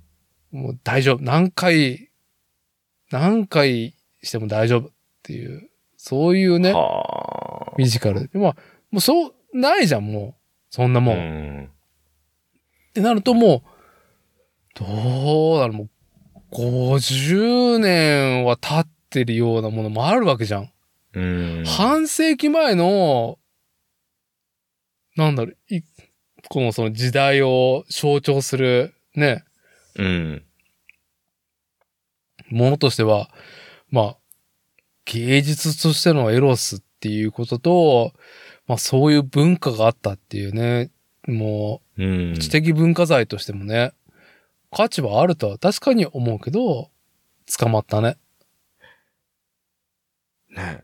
うんあ、でも、たかだか半世紀なんだ。でも、うん、たかたか半世紀だけど、たもかだかってことないか。う半世紀経っちゃったのかよっていうとこだけどね、僕としては。ん。ピニボンね。はい。あ、ちょっと話がね、大きくそれましたが、明るいワイダンってね、本当に、ちょっと、あの、まあ、このポッドキャストの流れで言うと、あの、越山家とやった明るいワイダン会でね、奥様が言ってた、その、あの、明るいワイダンの場と、今我々おじさん二人がキャッキャ言ってることが、本当に、なんか、うん。求めているもの、ね、カスタマーサービスとしてこれは至ってるかどうかがね、全くわかんないところが、うんね、男性視点、ボンクラ男子、でも、例えばさ、うんその、ね、あの、コッシーさんがさ、うん、あの、オールシティの多頭買い とか言ったら、やっぱりちょっと語弊があるわけそれは。それはそれでちょっと問題があるのかなと、ちょっとそれはじゃじゃあの、もうね、もう本当にね、まあ、87回を聞いてないと全くわからない流れなんだけど、多頭飼いっていう言葉ね。うん。この言葉を使いたいっていうために記事を一本書くことがあるって、なんかカラパタさんもなんか前言ってたような気がするんですけど、あ、いやそういう動機、モチベーションでもいいみたいな。それ、うん、カラパタさんも言ってたし、違ううんコッシーが、あの、ビーバルとかに寄稿してるとかの一個のモチベーションとして、その時か。それ、それの時か。そう、何か一個使いたい、その、うん。熟語だったりとか、言い回しだったりとか、うん単語を使いたいっていうのを目標に一個記事を上げてるっていうのがコッシーの趣向だから、コッシーの、コッシーさんのやり方、あ、失礼しました。ってことは、ああ、じゃあ、そうか、それで多頭飼いが引っかかっちゃったんだね。そう、 引っかかっちゃったんだね。あはい。使ってもいいんだいやいやよいやって、それを言ってだからさは、いさめてくれてたわけ。あの、やっぱ、ザ・ワイダンを読んでるとさ、まあ、観音小説ってやっぱ言葉のマジックがめちゃくちゃ多いから、うんうん。うんあ、の、はい。えっ、と、ビジネス文書とかでもさ、うんあの、どんな文書でもそうだけど、あの、誰にでもわかるような難しい言葉とか、はい。そういう、あの、専門用語とかをあまり使わないで伝えるのがうまい文章って、そうそうそうそう。あの、いう論があるじゃないですか。はい。はい。それを官能小説に置き換えても、割と同じようなことが言えるんですかね。同じでは、あの、なんか、難しい漢字を使う作品性もあったと思うんだけうど、ん比喩としてのね。うん。吹きこぼれちゃう。いやいやいやいやいや、むっちゃいや、そうじゃない、そうじゃない。漢字を難しい漢字を使うっていう、うん。えーっと、官能小説の作家性も昔あったなーっていうのはうん覚えがあるんだけど、純文学みたいなこと、要は。あ、まあそうだね。うん。うんそれ多分同軸だとは思うんだけど、うん。やっぱザ・ワイダンってやっぱ、こう、素人さん、本当に素人なのかっていう、ね、すごいなんか密度のさ、あの、投稿冗長じゃなくてね、結構サクッと読めちゃうしさ。でも言葉選びとしては、なんだろう、こういう組み合わせあったのかっていうぐらい難しいことないもんね。うん。なんかその辺はやっぱりすげえなって思うし、なんかやっぱコッシーが多頭飼いっていう言葉をこう使うのかってね、M 男を多頭飼いしている S 女が、あの、いじめられる話でしょ、うん、 そう。そう。逆に。はい。多頭飼いっていう言葉はそっち界隈でしかないのかもともとのでねも元々違うね。放牧とかさ、そういうことでしょルーツは。多頭飼いも。もあるし、あのーまあ、いオっぱタいクも、オタクの実家も若干そうだった時期もあると思うけど、あの、猫とか犬を、まあ、いっぱい飼っちゃう人いるでしょ犬、多頭飼いね。犬とかもね。うん。多頭飼いね。だから、あれの方が認そんなに識、今、ネットでは強いんじゃないかな。うん。だから、そんなに、そんなにそういう言葉ではないよね。全然ないよ。全然うんんだなろ、いう多頭よ。飼いっても、もう多頭飼いがそっちの言葉に切り替わっちゃった。もう巣ごもりと一緒さ。ああ、巣ごもりね。はい。うん。はいいつからそっちの言葉になっちゃったっていうさ。じゃあじゃあじゃあじゃあじゃあこれ多頭飼いは、あのう、ん。ザ・ワイダンに寄稿した人が巧みに使ったから、我々はもうそうやって刷り込まれちゃってるけど、うん。もう戻れないよね、なんか。もう、これもう、このシルエット右に回ってる、左に回ってるって、いやいや、ももこっちでしょみたいなね、あの ーなんだろう。えーっと、布袋さんの楽曲を使ってね、う。うんエガちゃん、エガシラ、ね、2時50分が、やるじゃん、パフォーマンスを。うん。あの、なんだっけ、歌の名前を忘れちゃったけど、あの、ベイベイベイベイベイベイベイベイベイで、うん。もうさ、もうエガちゃんになっちゃうじゃん。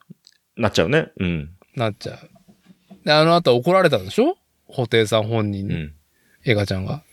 俺の世界観をめちゃくちゃにしやがって、つって。うん。よしとされなかったパターンだよね。はい。うん。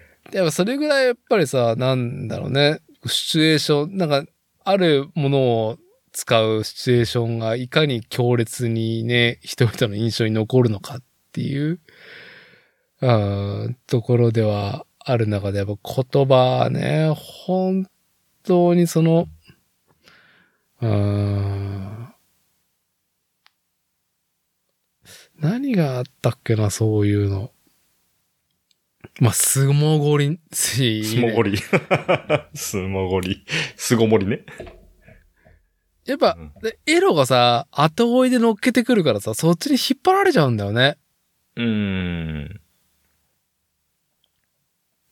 巣ごもり、せは、うん。僕の中では、コロナ前からあったから、ああ、はあはあはあ。いやいや、こ表で使っていいのみたいな。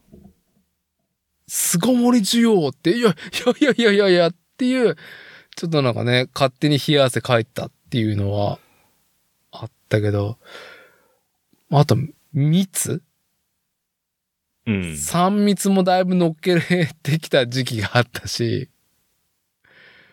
うん。まあね、我々がボンクラ男子脳だから、やっぱそういうふうにね、こう、明るいエロ話として乗っけたが、うん、都合よくね、そっちに言葉をシフトしたいっていうところはあるけど、う。うんん。まあ普段使いの言葉をね、ああいう感能に持っていくっていうのはすごいよね。う。なんだろうね。作家性というか、才能というか。逆の動きはありますけどね。なんかその、あの、剣道小林のさ、はい。あの、ラジオで、あの、天ガジャヤってさ、はい。えっ、と、浄化ワードとか言ってさ、うん、うん。下の言葉を、えっ、と、浄化させて、逆に要は、下じゃない言葉に置きさせるみたいなね。ああ、なるほど。うん。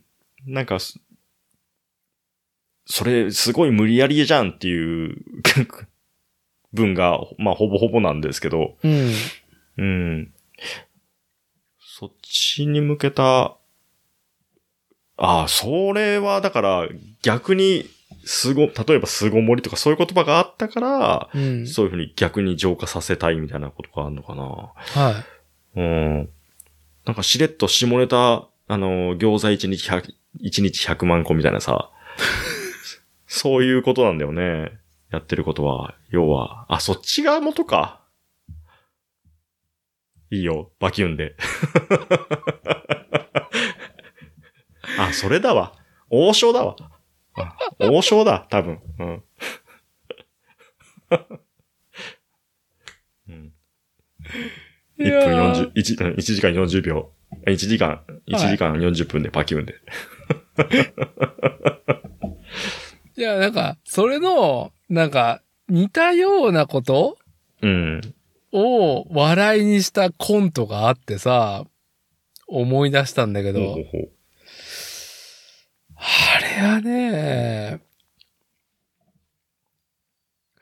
何のお笑い番組だったかな跳ねるか、跳ねるの扉か、いや違うな、まあとりあえず、サマーズの大竹が、うん。えー、っとね、校長先生役だったのかなうん。で、こう、PTA の代表とかを交えて、えっ、と、会議をしてるうん。場なんですよ。うん。ねうん最近、若者たち、生徒たちの風紀と性が乱れてると。 うん。うん。ん見たことあるな、なんかそれ。覚えてるうん。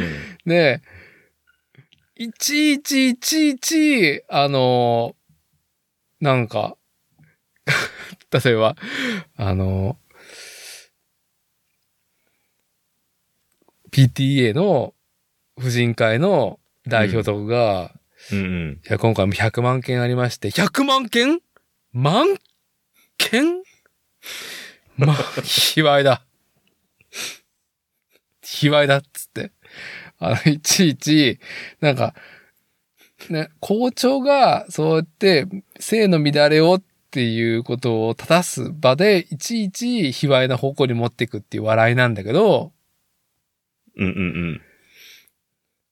なんか、下、下ネタ変換しちゃう。ついつい、そう、モンクロ男子がキャッキャしてる、なんか根幹にあるものを最高な笑いに仕上げてくれたなっていう覚えがあって、うんあれが何だったか思い出今せななんいんだつけっど、たっていうね。そう今そうそう、なんつった今、ガタッつって。そういう君こそ非売じゃないのかみたいな感じで。で、なんか、え、なんか言いましたっけみたいな感じで。今100万個、万個って言っただろうみたいな感じで。やりがちだよね、でもね。そういうのね。うんはい。うんあのね、うん、すごいね、はい。ちょっと何の話かは忘れちゃいましたけど、はい。そういうね、我々やりがちだし好きだよねっていう。ね。うん。所詮、そういうね、まあ、ちょこうんこちんこって的なところでね、はキャッキャする。いいや。そういう庶民性で。うん庶民性で。うんはい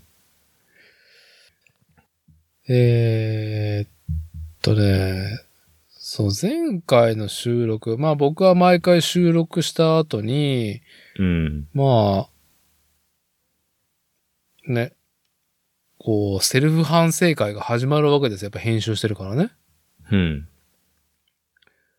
でも、割りながら、ポジティブな方向で、いい発明をしてるなって思ってることがあり、ほう。えー前々回の収録会でさ、思わずおっきしたとね、あの、越山家の旦那様、コッシーが、ね、こう言った時に、うん。まあおっきってさ、まあ男性特有じゃないですか。うん。どちらかというと、うん。おっきって。うん。でも僕、どうだろうね。去年ぐらいから生まれた言葉ですかね。股間に集中線が走る。うん。いかがでしょうかジェンダーレスではありませんかレスですね。はい。うん。その場その時その瞬間、男も女も股間に集中線が走るはずだと。集中戦でも、僕は、どっちかっていうと、えー、2種類、イメージをしちゃいました。お、というと集中戦って言ったら、まあ、まあ、ふこういうシャシャシャシャシャっシてャシャシャ真んですよ中央に、はい。えー集まってくるやつだと思うんですけど、はい、僕がイメージしてるのは。 うん。まあ、集中戦とは違うんだけどさ、こう、ここれ、これよ、これ。こ待ってまあ、全然、全然、あのさ、ジェスチャーとかね、顔でやられてもわかんないんですけど、なん、なんですか、それ。のあの、目線のとこだけ、ハイライトでさ、ああ、はい、はい、はシュい。パーンみたいな、はい。カットインみたいな感じそうで。カットインみたいなやつ。うん。なんかそれ割と男性的だなっていうあ、そうなのイメージが僕はあります。いやーちょっと。集中戦にしちゃうと、どうしても、あのー、なんていうかな、あのー、ちょっとね、なんかこう、シンボリックな印象に 感じちゃう。うん。いや いや、もう、今聞いて勝手にあなたが膨らましてるだけだろっていうところなんだけど。もう変換がすごいからさ、今日この流れで来てるから。はい。すべて、あの、む、卑猥だ。けしからん。う。そうてい。うまあなんかすごい剛毛なのかな、みたいな。 そういう風に感じてしまう。からし、やむない。やむなし。やむなし。やむなし。あやっぱりね、あの、まあ人生で一番股間に集中線が走ったのは、あなたに勧められた、催眠オナニうん。ー、はい、ヘッポコ術師のね。うん、うん。本当にあの体験は、まあ僕の中では宗教体験と言っても過言ではないぐらいの、うん、うん。まあ自分の中にい、ね、どんだけ、自分自身でどこまで DIY を持っていけるのかっていうね。うん。集中線走ったからね。あれね、いずれ、もう本当にノーハンドになるよね。まあ、たかだかね、音声、ただの MP3 ファイルで、うん。あそこまで股間に集中線がね、走り、そして至るっていうとこ、それも特別な至り方をするっていう体験は本当にね、もう2009年だったっけな ?10 年だったっけな、うん。まあ、勧められて、ちゃんとね。全マインドだよね、あれ、完全に。禅だよね、あれは。うん。マインドセットだからさ、かんまうんあ、すごいね、あの、準備は必要かもしれないけど、うん。うん。いやーあの時はだってスティーブ・ジョブズよりも禅感じてたもん。ああ、だいぶ感じてたね、じゃあ。 うんだいぶ感じてたよ。スティーブ・ジョブズ言うほど感じてねえだろうと思ってるもん。なるほどね。ないるほどやーあの、本当あの、音声コンテンツだけであそこまで持ってきれるのすげえなっていう体験うん。はね、うん、いいものを勧められたし、いや、それこそ、バガバだったら、あれがなんかね、新興宗教のさ、うん。施設でさ、あんな体験させられたらさ、もうここついてくしかないっしょ、みたいになっちゃうよね。ああ。ねえ、そうですよね。うで、んそれがね、あるね、シャーマンとかだったらね、その儀式の途中でなんかこうん。う、ね、まあ、キノコみたいな、キノコ。でキノコ的なね、そのう、ん。なんだろうね。やっぱ、知覚をブーストするとか、何か、ね、えー実際フィジカルに紛らわせたりとかするっていうものを使わずにして、ただただ音うん。とその前の整えだけで、うんあそこまで股間に集中線が入るまで仕上がるかと思うと、まあ、人間の可能性を感じたもんね、逆に。うん。うん。丹田とかね。その辺をすごく意識するよね。あれ。あれはね。うん。うん。チャチャクラ。チャクラが開いてくるクラだね。はい。股間のチャクラが開きましたね、あれ は。はいね、うん。いや、あれはね、本当にいい体験をさせてもらったっていうところで、いや、全然話を変えてですね、あの、ちょ今日は僕これだけ言えればいいですってことを言って、で、うん。代わりにまこいちさんが何か指名でなんか言いたいこと言ってもらえればっていうところなんですけど、うん。あのーやっぱ栗山千明ですよ。ほう。脇汗の。あ、ちょっと待って、脇汗文脈何栗山千明の脇汗ってなん。か、 文脈っていうか脇汗、脇汗文脈。で文脈はないですけど、映像が来ただけです。そその昔。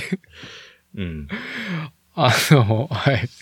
そうではなくて、僕も、僕は、まあ、こっちに送って、レスがなかったから、多分この文脈分かってねえんだろうなと思って、あのーうん。まあ、さっきちらっと言った、まあ、私ね、最近何してたっていろいろやってる中で、エルデンリングね、クリアしたんだけど、一周目、130時間かけて、うんで、まあ一旦落ち着いて、まあちょ、ちょっと触れればいいかなっていうので、今3週目うん。うん。僕人生初のトロコンを多分、あと1回クリアしたらするんですよ。うん。うん。トロコン寸前なんですよ。うん。いやトロコンとか初だなとか思いながら。うんうん。でも今3周目をじっくり味わいながら。それ何 ?3 回、2回、2週目も、うんち。ゃんとその、最初からストーリーをじ、あ、できる。まあ、す全部追いかけてやってってる。そうそうそう。でも、やっぱ、なんだろう。最短ルートで行くやり方もあるし、うん。いろんな脇道行って、マルチエンジンだから違うエンディング見るっていう手法もあるんだけど、うんうん。あのね、NPC のイベントうんうん。がすぐ折れるのさ、エルデンリングって。ああ、死んじゃう。死んじゃうっていうか、なんだろう、何分か岐する、するとも全く違う別ルートになっちゃうみたいいな。なくなっちゃったりとかするから、あと、そもそもあー NPC、あの、攻略武器とか見ないと、あのね、地味すぎて見つけれないから。ああ、お前が NPC だったのみたいなってことちょちょ、もう、雄大な広大なオープンフィールドの中にポツンといるから、ああ。カーソルとかも出い。ないし、レーダーとかにも印つかないから、どこにいついるのさって話なのか。そうそうそうそう。なるほど。たり、まあなんか、伏線というか、どうに、なんだろう、こう、導きがあるパターンもあるんだけどね。でもかなり難しいからで、3周目はようやく、いろいろ、いろんな NPC、見れてなかったう NPC とのやりとりで、より物語だったりとか、世界だったりとか、を、味わえてるし、あと、ファンアートもすごい多いから、エルデンリング。うんうん。それも含めてね、もう保管していき世界を、エルデンリングの世界をはうん保管しつつも、みんながキャッキャしてるところをね、まあ、共に楽しんでるところなんだけど、うんうん。これはあの、パンチラ論にも、の話の流れでも通ずるんだけど、コスチュームの話、うんうん。二 ?2 周目うん。一周目はいろんな試行錯誤したステータス値の割り切りで、割り振りでクリアしたんだけど、うん二周目は魔法剣士にしたんですよ。一周魔法剣士はい。一周目は、おっさんだったんだけど、二周目はキャラ替えして、うキャラクリエーション、うんうんあの、クリエティブ、いや、あ、なんだ、キャラビルドか。うんう。うん見た目も変えれるからさ、男も女も簡単に変えれるからさ、すぐ。ん。うんうん。あのー魔法剣士にするか、魔法を使ってなかったし、全然と思って。うんうん。で、なんとなくキャラメイクしたら、めちゃ栗山千明になってきて、うん。まあ、僕のね、スティックさばきがやっぱ栗山千明っていうものに、こう引き寄せられたんだろうね、僕の中の何かが。導きで。うん。で、あ、これだったらもうなんか綺麗な、ね、騎士団長みたいな服着させて、あの、鎧着させてみたいな、綺麗なピカピカのうん。完璧、俺の中で100%村をすぐ焼きたがる騎士団長、栗山千明が仕上がったんですよ。うん今ちょっと写真、送ってもらった写真を振り返って見てるんですけど、はい。なんか話が通じなそうな 団団長感ありますよね。はい。うん。強そあ、だから、村をすぐ焼きたがる、村を焼く栗山千明っていうネットミームも知らないんでしょう。知らない知らない知らない。ね、どういうことどういうこだから、とうん。 2ちゃんで、うん。栗山千明に何々されたいってスレが立って、ほうほう。まあ、だから、なんだろう。栗山千明に罵声を浴びせてもらいたいとか、うん。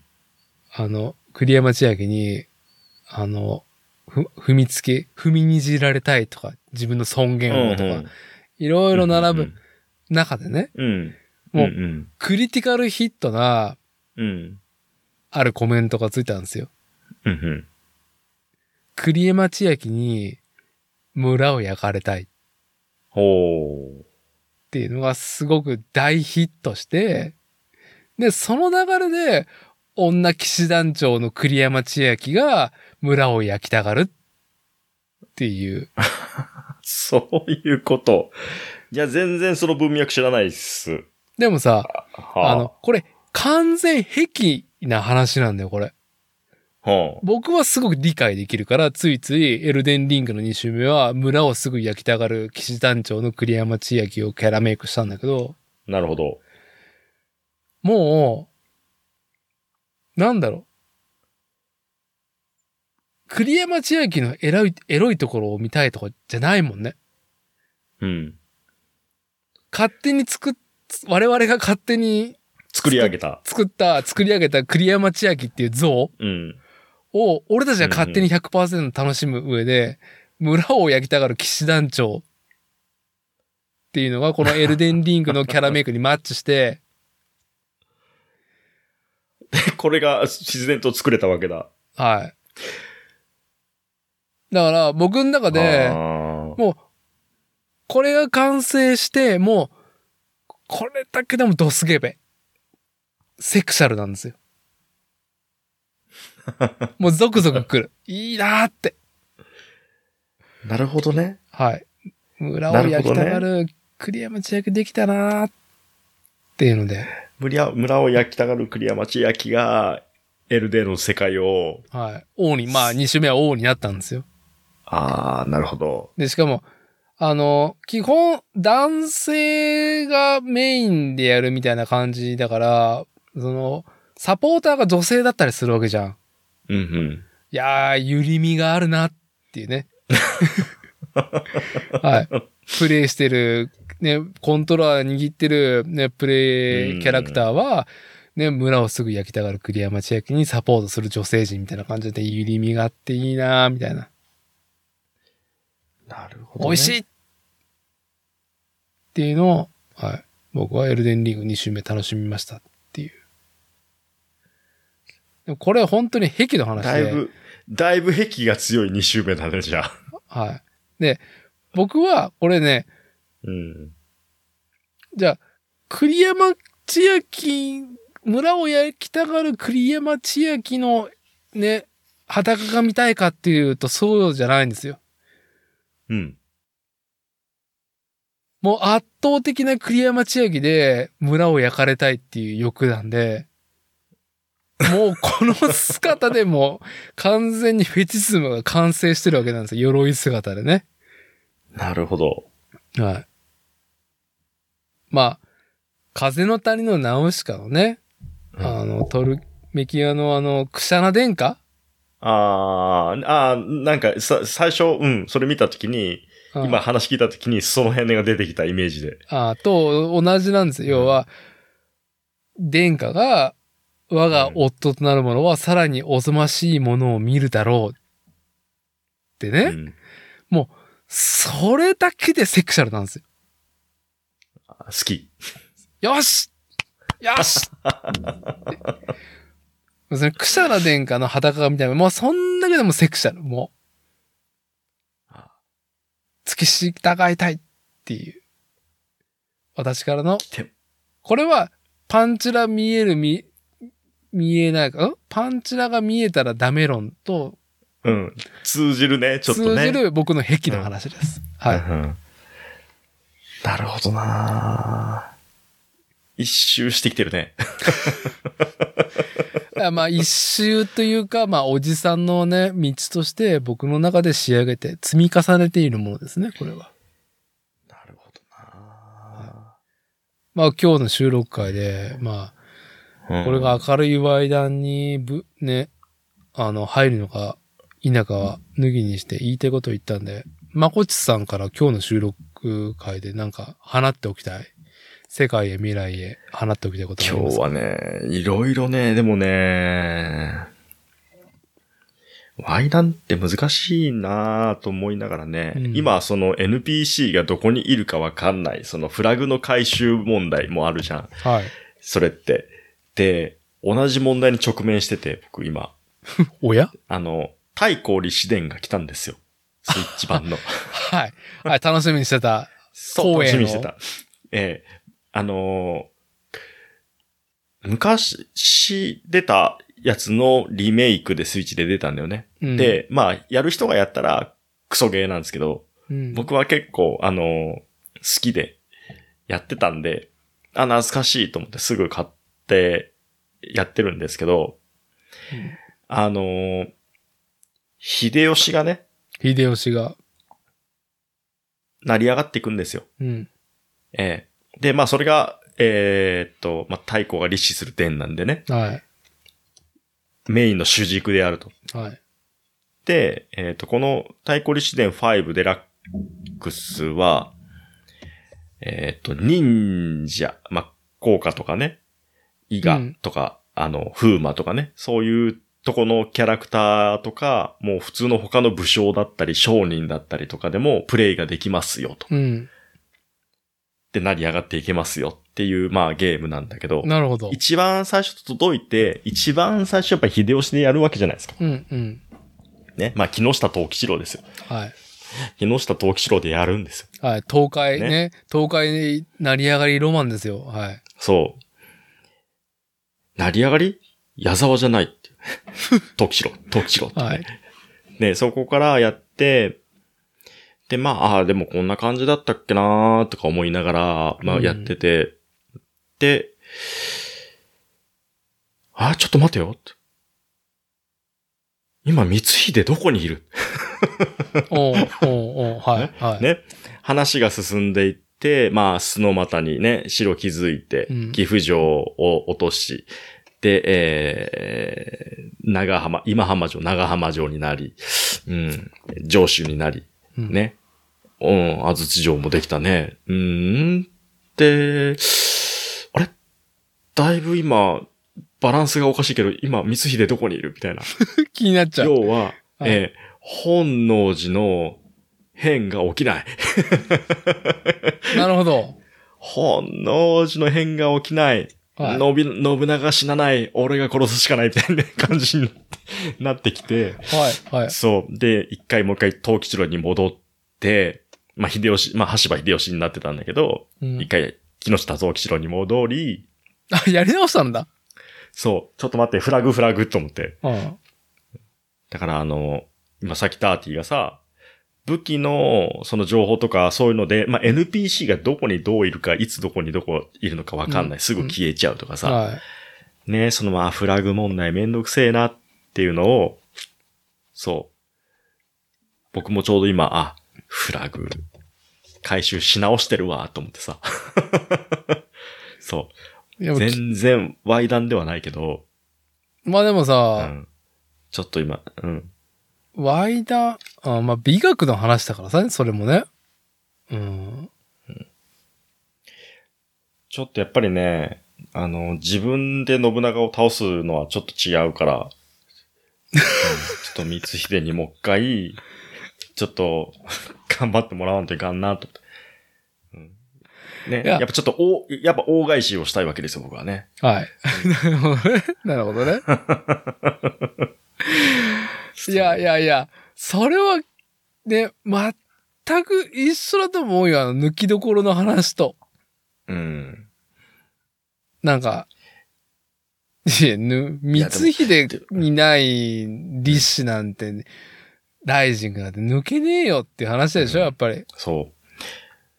だから、あのーまあ、エルデンリングの方が世界観がね、ものすごい広いからう、ん。 あの、深いと思うから、全然、そんな比べ物にはなんないと思うんですけど、いやいやいやあ光秀どこに行ったっていうね。あの、表現物でね、下の句など打足って言って、あの、あの名シーン、あもうだかあ、らあの、光秀どもこうだ行かったらっていう、。仕上がってんでしょもう、あの、うん俺の、ね、木下藤吉郎の立志伝は仕上がってんのに、なぜお前は出てこないんだっていうのでやり直してんでしょ、そうそうう。そう。そう、光秀今どこで上手やってるみたいな。あ調べたらこ、ここで上手してないとダメなのになんでお前そこにいるみたいな。あのーこのままだと俺抜けねえじゃねえかっていうので、そやり直してんでしょう、やり直してる。いや、大事なことですよ。うん。そう。なかなか、ね。まあ、無駄な時間費やしてるけどさ。今日そういえばさ、うん。あれですよね。あのー、ラグーナでさ、はい。まあ、全然話変わるけど、全然いいですよ。あのー、ね、あれやってますね。はい森道丸道。市場ね。で、野外イベントなんてもうどんだけ行ってないんだろうと思って、はで今日さ、天気良かったからい。、うん。あの、ちょっとまあ家でやることを済ましてから、あの、ちょっと海行こうよ、つって。うん。で、あの、海、まあ南の方に車を走らして、うん。で、砂浜で子供とキャッキャしてたんですけど、うん。あの、まあ下足だけ海に使ってさう、ん。で、ちょっと、あ、この東数キロのところでうん。イベントやってんだよ。この同じ海を見ているですよ。はい。同じ海を同見じている。月を見ている論ですね。そう、はい。土田正規論で同じ海を見ているロジックで、あのーお僕もちょっと海に足つけて音楽聴こうと思って、うん。でも曲が出てこなくてさ、はい。何聴きたいんだろうと思ってさ、はで、あ、海パーンの話しとったなと思ってさ。 ほんでさ、ほんでさ、海に足つけてさ、で、後ろには海、目の前には山。い。うん。で、爆音で、パフュームをかけたんだけど、あのー十分楽しめた。あの前さ、いいこと言ってんなと、あの、何圧倒的な、圧倒的な肉感、肉体感、生命みたいなさ。生命。はい。パフュームねね。そういうは話してたじゃないですか。はいこれだと思ってさ、すげえよかった。なんかね、はい。ああ、脳内保管大事だなと思って。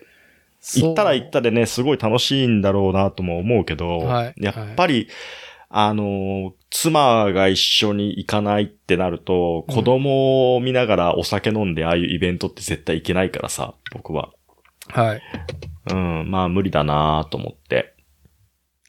で、まあ、でもやっぱり今日のこの天気で同じ海を見ているっていう風で楽しめるのは、まあいいなと思ってさ、やったら意外とよくって。そうそう、あの、海パーンの話をはい。ね、あの、前教えてくれてありがとうございましたっていうね。あうーんいや、今日のね、ずーっと話しているテーマと、まあ、うん全く同じことなんだけど、うんうん。あのーまあ、いかに自分の中で練り上げたものを楽しみ、見つめれるかっていう話なんだけどさ、あの、森道ね、森道市場。うん。うんえーまあね、このポッドキャスト聞いてるぐらいのね、感度の人だったら、もう当然ご存知、もう、ウィキも立っている森道市場。愛知県三河地方の野外イベント。2011年から年1回開催。過去すべて、蒲郡市、愛知県蒲郡市のラグーナテンボス。まあ、遊園地施設がある、を主としたうね。ん。はい。あのーところだったんだけど、えーっと、物とご飯と音楽の市場を、まあ、掲げ、まあ、日本全国からうん。集まった食品、雑貨を販売する300店舗のテナントが集合の市場と複数のステージでの音楽ライブを実施。来場者数は毎年約3万人というね、まあ、東海圏のビッグコンテンツ。まあ、全国に波及しているビッグコンテンツと言っても過言ではない森道市場ね。うんいやー、これ完全に波動ですよ。昨日僕行ったんですよ。森森道道に。あ、うっそ。しかも金、曜日。金曜日、人生初ね。おー。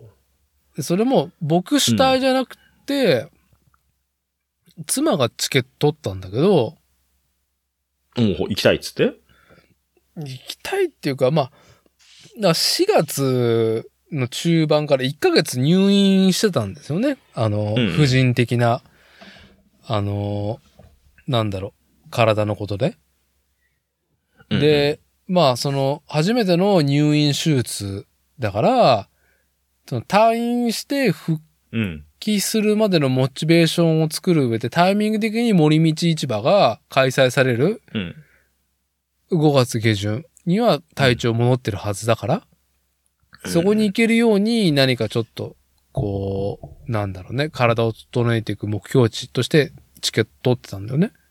なんとなく気になるアーティストはいる。るけど、つって。ね。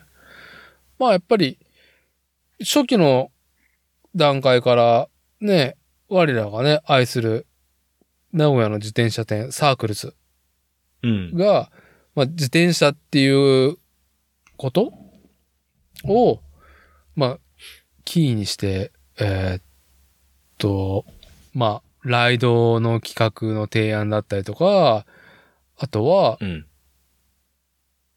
うーん、んバイクラックを持ってきて、うん、バイクロークか。うん。会場に着いた足とした自転車をそこで扱ってくれるクロークを作ったりとか、あとちょっとしたメンテナンスしたりとか。あともんじはゃ、さんが、あ、話してましたよね。レプリカント FM だっけああ、そうそう、レプリカント FM で。ね、うん。されてとましたね。か、うん。あとは、もう今じゃ、自転車で来た人だけの専用のテントサイトのエリアを確保されてたりとかね。うん。で、僕もやっぱ、なかなかコロナ禍もあったりとか、あとは僕は常波に引っ越してからっていうので、顔を忘れてない人らに会えるなーっていうので、まあ、楽しんできたんだけど、うん。うーん、すごい、なんだろう、金曜日平日ね。うちはもう、これに、に、目指して仕事都合つけて休みにしたんだけどさ、まあ、僕はやっぱ給油とね、あの、うん会えるっていう楽しみっていうのをしたがって、でも、ステージにやっぱ腰が上がらないわけよ。うん。で、別に妻も、目標のステージだったけど、別に行かんくってもどっちでもいいよって、子供が楽しんでくれればっていうね。やっぱ、家族フェーズだったりとか、家族ルーティーンも考慮した動きになるじゃん。うん。一人で例えば、フェス、音楽フェスで楽しむっていう振る舞いではできないわけじゃんね、もう我々は。うん。音楽フェスに行ったっていう感じはないわけよ。僕の中で。なるほど。まうあ、ん場としてはね、良かったんだけど。うん。あ、なんだろうね。やっぱ自分の、その、フェスティバル感との、やっぱ、相違もあるからさ。僕自身が描いてるね。うん。だから森道行って楽しかったけど、僕は。もちろん。うん。うん。うん。楽しかったし、すごいイベントだけど、パフュームはいないわけですよ。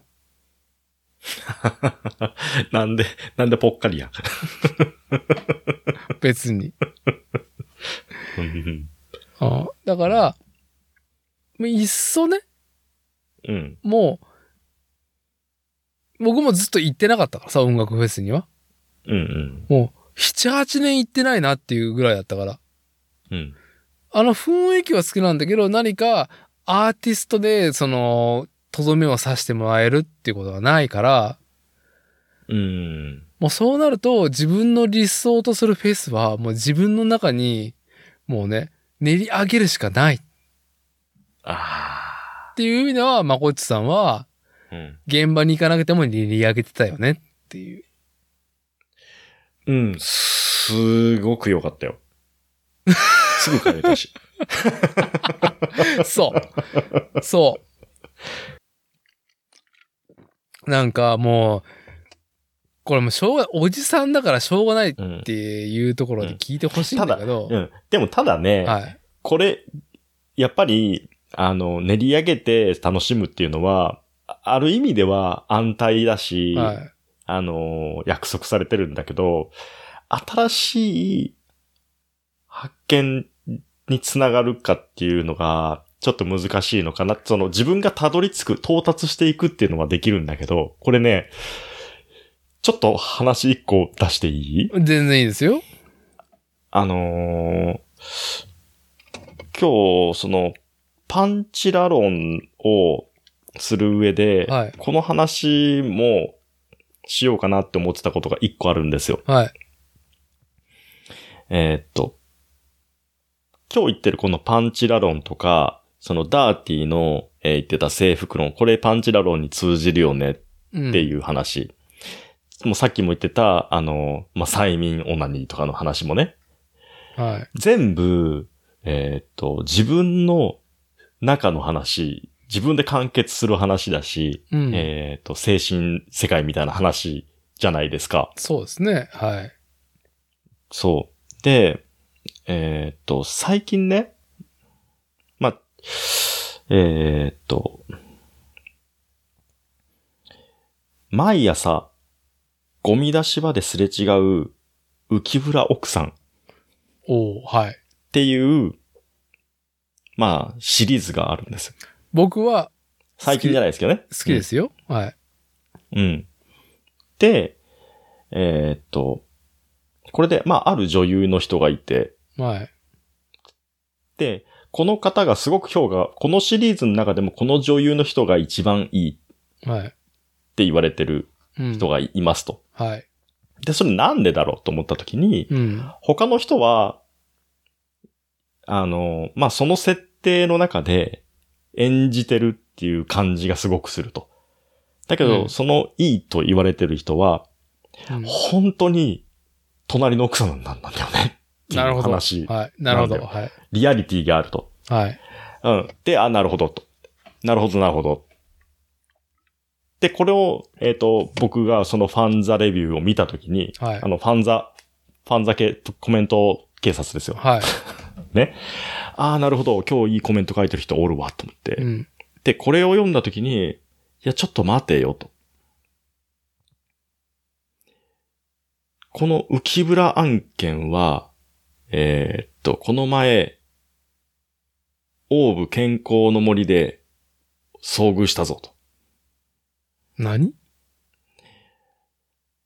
ゴミ捨て場に、その浮村奥さんはいなかったんだけど、は公園でね、うんえーっと、自分の我が子を遊ばせているときに、あ。うん。ちょっと下の子はね、補助してあげないと攻めれないところがあって、はい。はい。で、まあ僕も、その、遊具の中に入っていって、面倒見ながらう、んこっちだよって、ここここにこう、じゃあ手出すからここに足かけてとかさ、うん。補助しつつやってる中で、明らかに、いや、んガード甘いぞっていうお母さんがいますと。はい。いやいやいや、もうなんなら、まあその時は見えたんですよ。うっかり見えたのね。うっかり。狙っていったんじゃなくて、はうっかり見えたんです。はい。ねえ困りますと、こっちが。はねい。そんなとこでこうかがまれたら困りますっていう。はい。けしからんけしからん。はいでもそれって、えっと、パンチラは精神世界だよって話に、えーっと、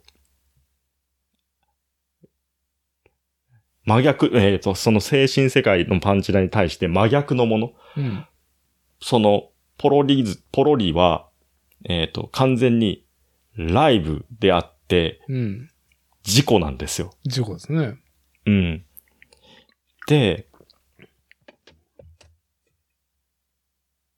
この事故で出会うものって、その、自分の中でさ、練り上げてっても絶対出会えないものなわけじゃん。ねだからもう完全に自分のテリトリー外のことで、それが話が始まっていくと。で、この時に俺必ずやることが、周りを見るんですよね。ほう。世のお父さんは今どういう状態だこの、この奥さんに対してどういう距離感を取ってるんだって見ると、完全に感知してない人は普通にフェーってなってるけど、察知してる人って、みんな一定の距離感を取ってるんですよ。なるほど。僕はね、そう、察してるんですけど、はい。えっ、とね、このお母さん、ポロリ、ポロリズムだよ。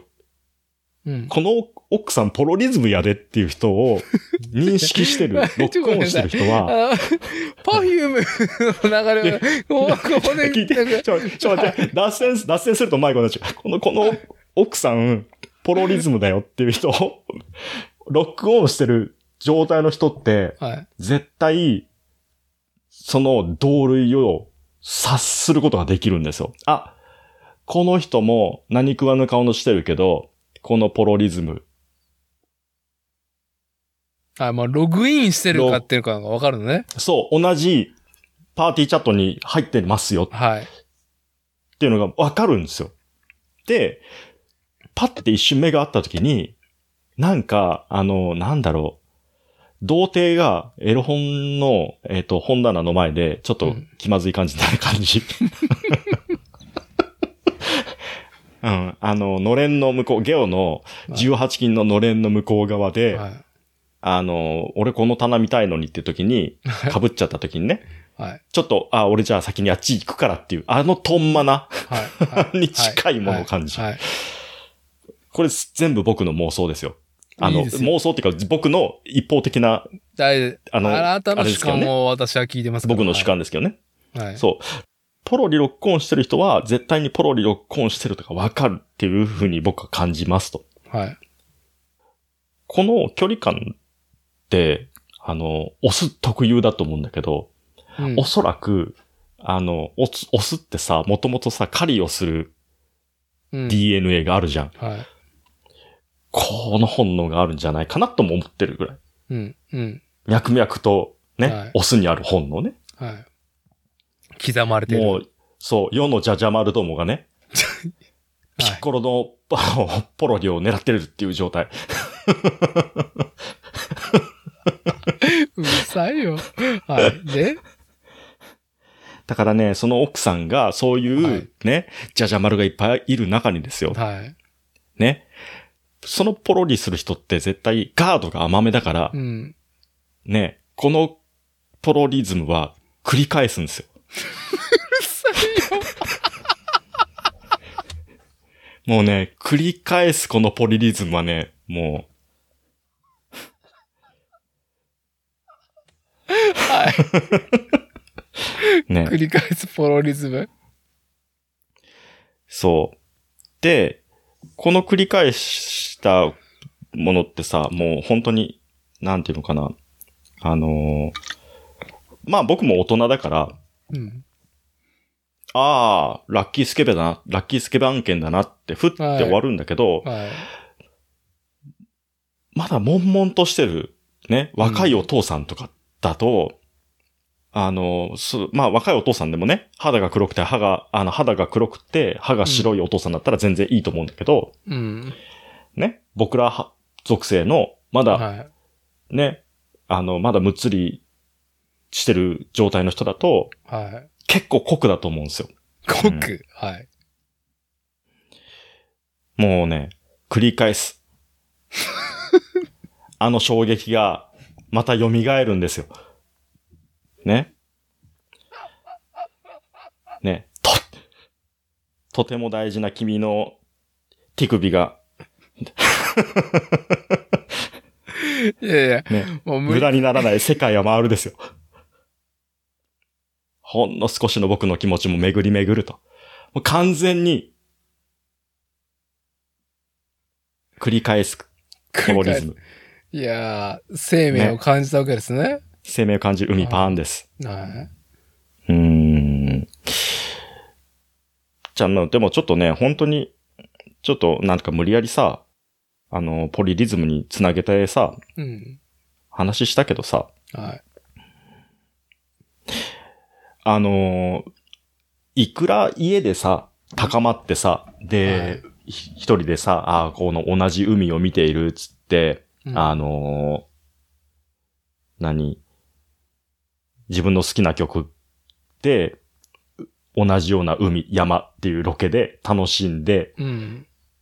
で、高まるっていう、それはそれで、まあ、あの、豊かだな、とも思うけど、うん。そればっかやってると、やっぱり、ポロリズムには出会えないんだよね。その現場に行かないと。ってすごく思ったっていうね。だから、あのーなんだかんだ言って、その金曜日にい行ったっていうそのダーティーの話を聞いて、ああ、ポロリズムしてきたんだなと思って、今この話を出さないと思ってたけど、もう無理やり出してきたっていうね。行くべき、行けるなら行った方がいいっていうね。絶対に新しい、ね、久々に会う顔ぶれでさ、ね、あ、久しぶりっていう中でもさ、あの、お互い時間を刻んできてるからさ、うん。ね、そこで疎遠は解消しないといけないんだろうなとは思うけど、まあ一番疎遠になってる僕が言うっていうね。それ、まあ、なんかもう、解消というか、ううんん、なんだろうね。いや、まあもう、やっぱり、僕もやっぱり50を前にして、よりね、うんやっぱり自分主体で行くべきだなっていうね。こうやって老害が気づかれるんだろうなっていうのは感じながらね。やっぱ自分の主観っていうのを大事にしていこうっていうところがあるから、うん。うんなんだろうね。こう、対人関係の絆の、なんだろうね。うん。こう、んなんだろう。対人、ん交流をね、もう一回ちょっとね、うん。密にしようとかいう、なんか、こう、対人ありきじゃなくて、もう、俺がなんか、ただただね、気持ちよくなれればいいっていうところで、あの、楽しんできて、きてるから、まあ、あと、それよりも子供だよね。うん。まあ、そういう意味ではうん、さすが、あの、いいバランス感作られてる現場だったけど、いや、でもね、今のね、ポロリズムの話も結局あんたの頭の中だけだろっていう ね、節もうん。あり、うんやっぱりそういうのを練り上げるのが大事っていうか、本当に楽しいからみたい方向性が間違ってる可能性もあるけどね。な。うんじゃ練り上げる方あ、向性そが。れは、うん。例えば、なんかのね、こう、フェスの現場に行った時に、自分が面白くないなって思った時にね、うん。いや、これはなんか主催のコンセプトが、とか、あの、うんアーティストの選別が、とか、うん。うん。うん。うん。アーティストの瀬取りが、とかうん、ではなくて、完全にその場を自分自身で楽しいように練り上げなかったあんたの責任だよっていうね。はーい、そういう、ね。ああ、あの、あれですね。うん。大事だと思います、そのマインドはね。はい。結うん局、行かなくても、その現場を思い描けて、なんだろう、マスターベーションできるぐらいの練り上げ方はできるからさ。うんうん。現場で楽しみ、楽しむっていう上で、現場に立っての、そのありよう、自分自身の。うん。もう、100%与えられるがままではなく、ね、うん自分自身で楽しむ気持ちを練り上げること、状況づくり、自分自身がやるなんか誰か楽しい気分にさせてくれねえかな、じゃなくて、うん。が DIY せんとかんよっていうところで、じゃあそういう、なんだろう、スキルというかね、あのーなんだろう、マインドの構築とか、うん、鍛錬ってじゃあどうすりゃいいのっていうところで言うと、まあ、官能小説、で、自分の中でね、練り上げてみてはどうっていうところにね、まあ、強引にっていうか強引でもないんだけど、同じこと話してるとは僕の中では思うけどね。うんうん。うん。だからもう、はい。だって、って、酒飲んで、楽しいわけじゃん。久々の急に会えて。で、帰るとき、うんなんかちょっと帰る事情っていうのがやっぱ腹立たしいわけよ、やっぱ家族。ファーストだからね。うんうん帰らんとかに理由ってそれしかないからね。うんうんいや、俺これもなんか朝帰るわみたいな感じでもうできるわけじゃん、一人身だったら。うんでも帰るときはなんかちょっとス、なんかストレス感じてるなと思ったけど、もう家帰った瞬間に思ったよね。うんあ、家最高だなって。うんああ、いい、もういいおじさんだし、まあ家最高だなっていう。いや、帰ってきてよかったわって、ほんと心底思うみたいな。逆に、現場に行っちゃかんで、そしたらね。 うんまあなんかね、自分ちで練り上げすぎだろっていうところもあるんだけどね。いや、家最高ですから。はい。家最高ですよ。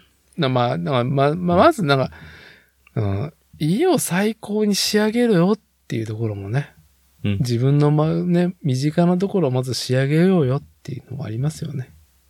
うん。どうですか、まこしさんからは。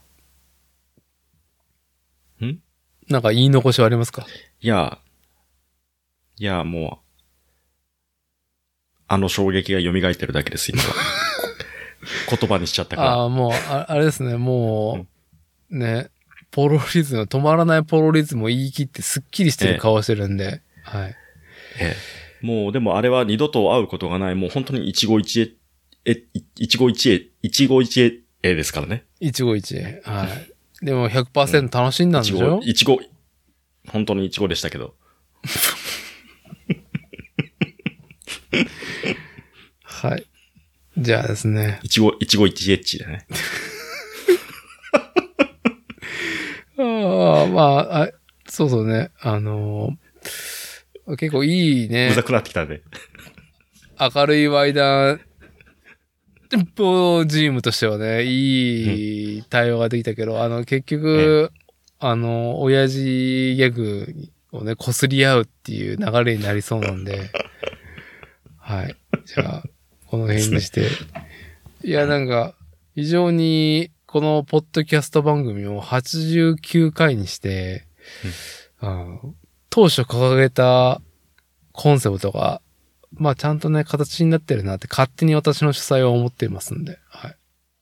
そういうところで、あの、共にね、高めていただいて、まあ、ごちさんまずはありがとうございましたって言って、あ、いえいえいえ。すいません、なんだか、ちょっと、ぶっかけてしまいまして。はい。ぶっかけうどんつゆ。はいうん。じゃあ、あの、私の方からはリスナーの皆さんには、まあ、皆さんにも、ね、内なるポロリズムが、あリアルと妄想、妄想じゃないな。うん。自分の中で練り上げたものがね、合致する最高の瞬間がリアルでありますようにっていう素敵なポロリズムが。ねちょ、本当でもポロリズムで、へ変換して歌詞一回読んでみて。 来るから、ぐっと、ぐっと来るから。いや、まあ、それを言うとね、うんこれで僕が言いたいことは終わりますから、ちょっと待ってね。あのーまあ、我らが愛する宇多田ヒカルさんね、うん。の、まあ、最新アルバム、バッドモード最高なんですけど、うん。すごくね、あのーすごいいい楽曲がもう山盛りなんだけどね。あのーワンラストキスっていう、はいはい。去年のね、ん ?3 月かな劇場公開された、えー長い時を経て完結した、エヴァンゲリオンシリーズ、うん、最終うん。作、新エヴァンゲリオンうん。劇場版。まあこれの、まあメイン、主題歌になってると。ワンラストキス。うん。あの、まああるね。ツイートが流れてきまして、まあ、歌い手ね、自分の主観、宇多田ヒカル主観ですよ。うん。が、まあ、自分から見てあなた、君っていうことをずっと歌ってるんですけども、やっぱり歌田さんは、うん。ワンラストキスの相手をうん、バイブに変えると、本当に、あ の、奥ゆかしいっていうのを見てから、本当にこの歌がね、台無しになる。台無しだね。台無しに なる。これね、あなたが、でも Perfume それはのではもい、ポロリズムで言うのと同じもう同じ効果ですよ、これは。ちょ、ま、バカだなバカだな、それ。はい。でも、んワンラストキスだとう、ん。門出になるんじゃない結構。門出というかね。いや、いやなかなか強い呪いですよ、これ。いや、でもなんかこれ、ここだけ一単語を置き換えるとかさ、うん。そういうやつはね、基本、ゴロッとね、はい主観を、次元を変えてくるからね、は味わい深いですよい、ね。味わい深い。あ本当にね。あ、ねまあ、それはもう本当自分自身の主観であり、その主観は何だって言ったら自分が練り上げてるものでしかないから、うんまあね、本当に、ワンラストキスがバイブとね、宇多田ヒカルさんが向き合ってるっていうふうに思わずにちゃんとね、うん。感じてほしいっていうところがね、うん。だいぶ僕は呪いが抜けてきましたけど。ああ。はまあ、バイブって言葉を聞いて今、一個また出てきちゃったんだけどさ。い。はい、じゃあそれ最後で。はい あの、今の妻 は、はい。二十歳、まあ結構ね、長いんですよ。はい。付き合いはね。はい。で、まだ、まあ純粋に付き合っている頃に、うんえーっとね、バレンタインデーをいただきました。バレンタインデー。で、確か、ホワイトデーのお返しだったと思うんですけど、うん。その時に返したので、一個、あの、大失敗した。もう、本当に、本当に男は自分勝手っていう返しをした。うん。まあ別にね、あの、全然こういいじゃんって言ってくれる人もいたんだけど、うんまあ彼女には通用しなかったっていうのが、はとね、夏石鈴子さんの、あの、バイブを買いにって いう、ね、やい。知つらが、。ない。はい 結構売れていたん楽です。曲があったんですかあーあと、本です。小説あであ、す、小説が。はい。そうそうそう。で、最近本読んでるっつって。で、あ、なんか面白いのあったら人、いろいろ読んだりよって言ってて、まあ結構そういう、あの、若手の女流作家の本だったりとか、まああの、何、七なんとキリコとかさ、うん。南九太とかさ、その辺とかが好きだったからさ、まあその辺好きなら、まあ好きだろうなと思って、バイブを買いにと、まあバイブを、 を、プレゼント、あの、プレゼント、お返しにね、うん。普段買いに行かないものって、まあ食べ物ではないけど、普段買いに行かないもので、実用的なものをあげたらどんな感じになるんだろうと思って、うん。で、まあ私、その当時結構、あの、ラッパーでしたから、 はい。ね、あのーまあ、ネタをね、仕入れに行き、はい。で、ね、結構可愛いラップラップ。しました。はい。ね、パッと見、すごい可愛いラップだったものですから、はい。渡した時に、うわあ、すごい、何、たの開けていいみたいな、すごい、もう、キラッキラの リアクションで、ガサガサガーって開けた瞬間に、まず驚いて見せるそのリアクションはい。来た来た。まあやっぱそうやって最初やっとかんといかんもんねと思いながら見てたら本当に引いてるっていうのがだんだん分かってきてはい、で、 置き場が困るんだけどこれどうするのみたいな話にな って、っていうのを今ね、あの20年ぐらい経った今、鮮明に思い出したって あいうね。の、旋律が、あうのん当時の旋律が今ね、呼び起こされたっていう。そうそうそう。だから、まあその宇多田がは、まあワーランツとキス、はい。まあその君がバイブに置き換わったらどうなるんだっていうのを、はい。僕はつまで脳内変換してしまったっていう。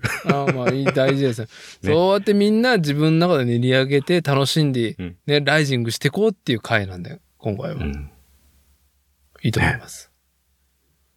じゃあもうね、もう、もうこ、こ、これで締めるよ、締めるよ。もう僕からはもうね、もうもう連想ゲームがね、ついついおじさんは連想ゲームが始まってしまうね。 どんどん、どんどんいっちゃう悪ね。しき生き物な,、うんん、なんですけど。えーだから簡単にね、だからね、そう、だから簡単にワイダンをしますっていうとね、危ないね。収集がつかなくつなかる、ね。ない。あの、ワイダン大好 き。ねおじさんワイダン大好きっていうところで、ねあの、うん。明るいワイダンの表現の U がありまして、うん。それは、漫画、アフロ、田中シリーズ。はい。最近は出産アフロ田中が最し最新シリーズかなその前は結婚で、はあいろいろ忘れたな。いや、もう、アフロ田中は読んでないでしょもううん本読んでない。うん当に最高に明るいワイダンだから。うん。恐ろしいぐらいに。うん。新しい順のシリーズから一回読んでほしい。で、なんかこの前何シリーちょっと読読みにおいでっつって言っとったもんね。うん。何シリーズか見ていくと、バイブだったか、ピンクローターが、ね、世界を駆け巡るっていうサイレントムービー的な一話を描き切るぐらいの天才だから、ノリスケ正治氏は。うん。ちょっとピンクローター、まあ、 うんね、いいね、サイレントムービー。あのーあれみたいだね。あのーガール、ガールだったかなの、チームビデオ、あの、でさ、うん。スケートの、はいはいはデッい。キは旅をするああ、はい。のシリーズみたいだね。全然、全然綺麗にまとめようとして綺麗にまとまってないから。いやいや、本当にアフロ田中はね、あなたの会社の人たちいっぱい出てくるから。絶対。うんもう全部わかるから。うんもう、はい。はい。私から以上です。私からも以上です。じゃあ、テカテカしてるね、 今日。はい。ツヤツヤしちゃったね。つやおつじやしちゃさっんたおね。二人がリモート収録で。はい。おじさんお二人がインターネット越しにキャッキャして、ツヤツヤしちゃって。つやつやした。えーそんなね、うん。えー与えられるばっかりでいるな。内なる官能を呼び戻すのだ。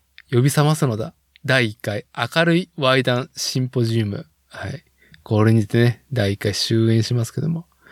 また何かね、あの、溜まったワイダンがあったら、溜まったワイダンまあワイダンはいくらでもあるんだろうね。はい。まで、セッションしましょう。はい。じゃあ本日は以上となります。ありがとうございました。ありがとうございました。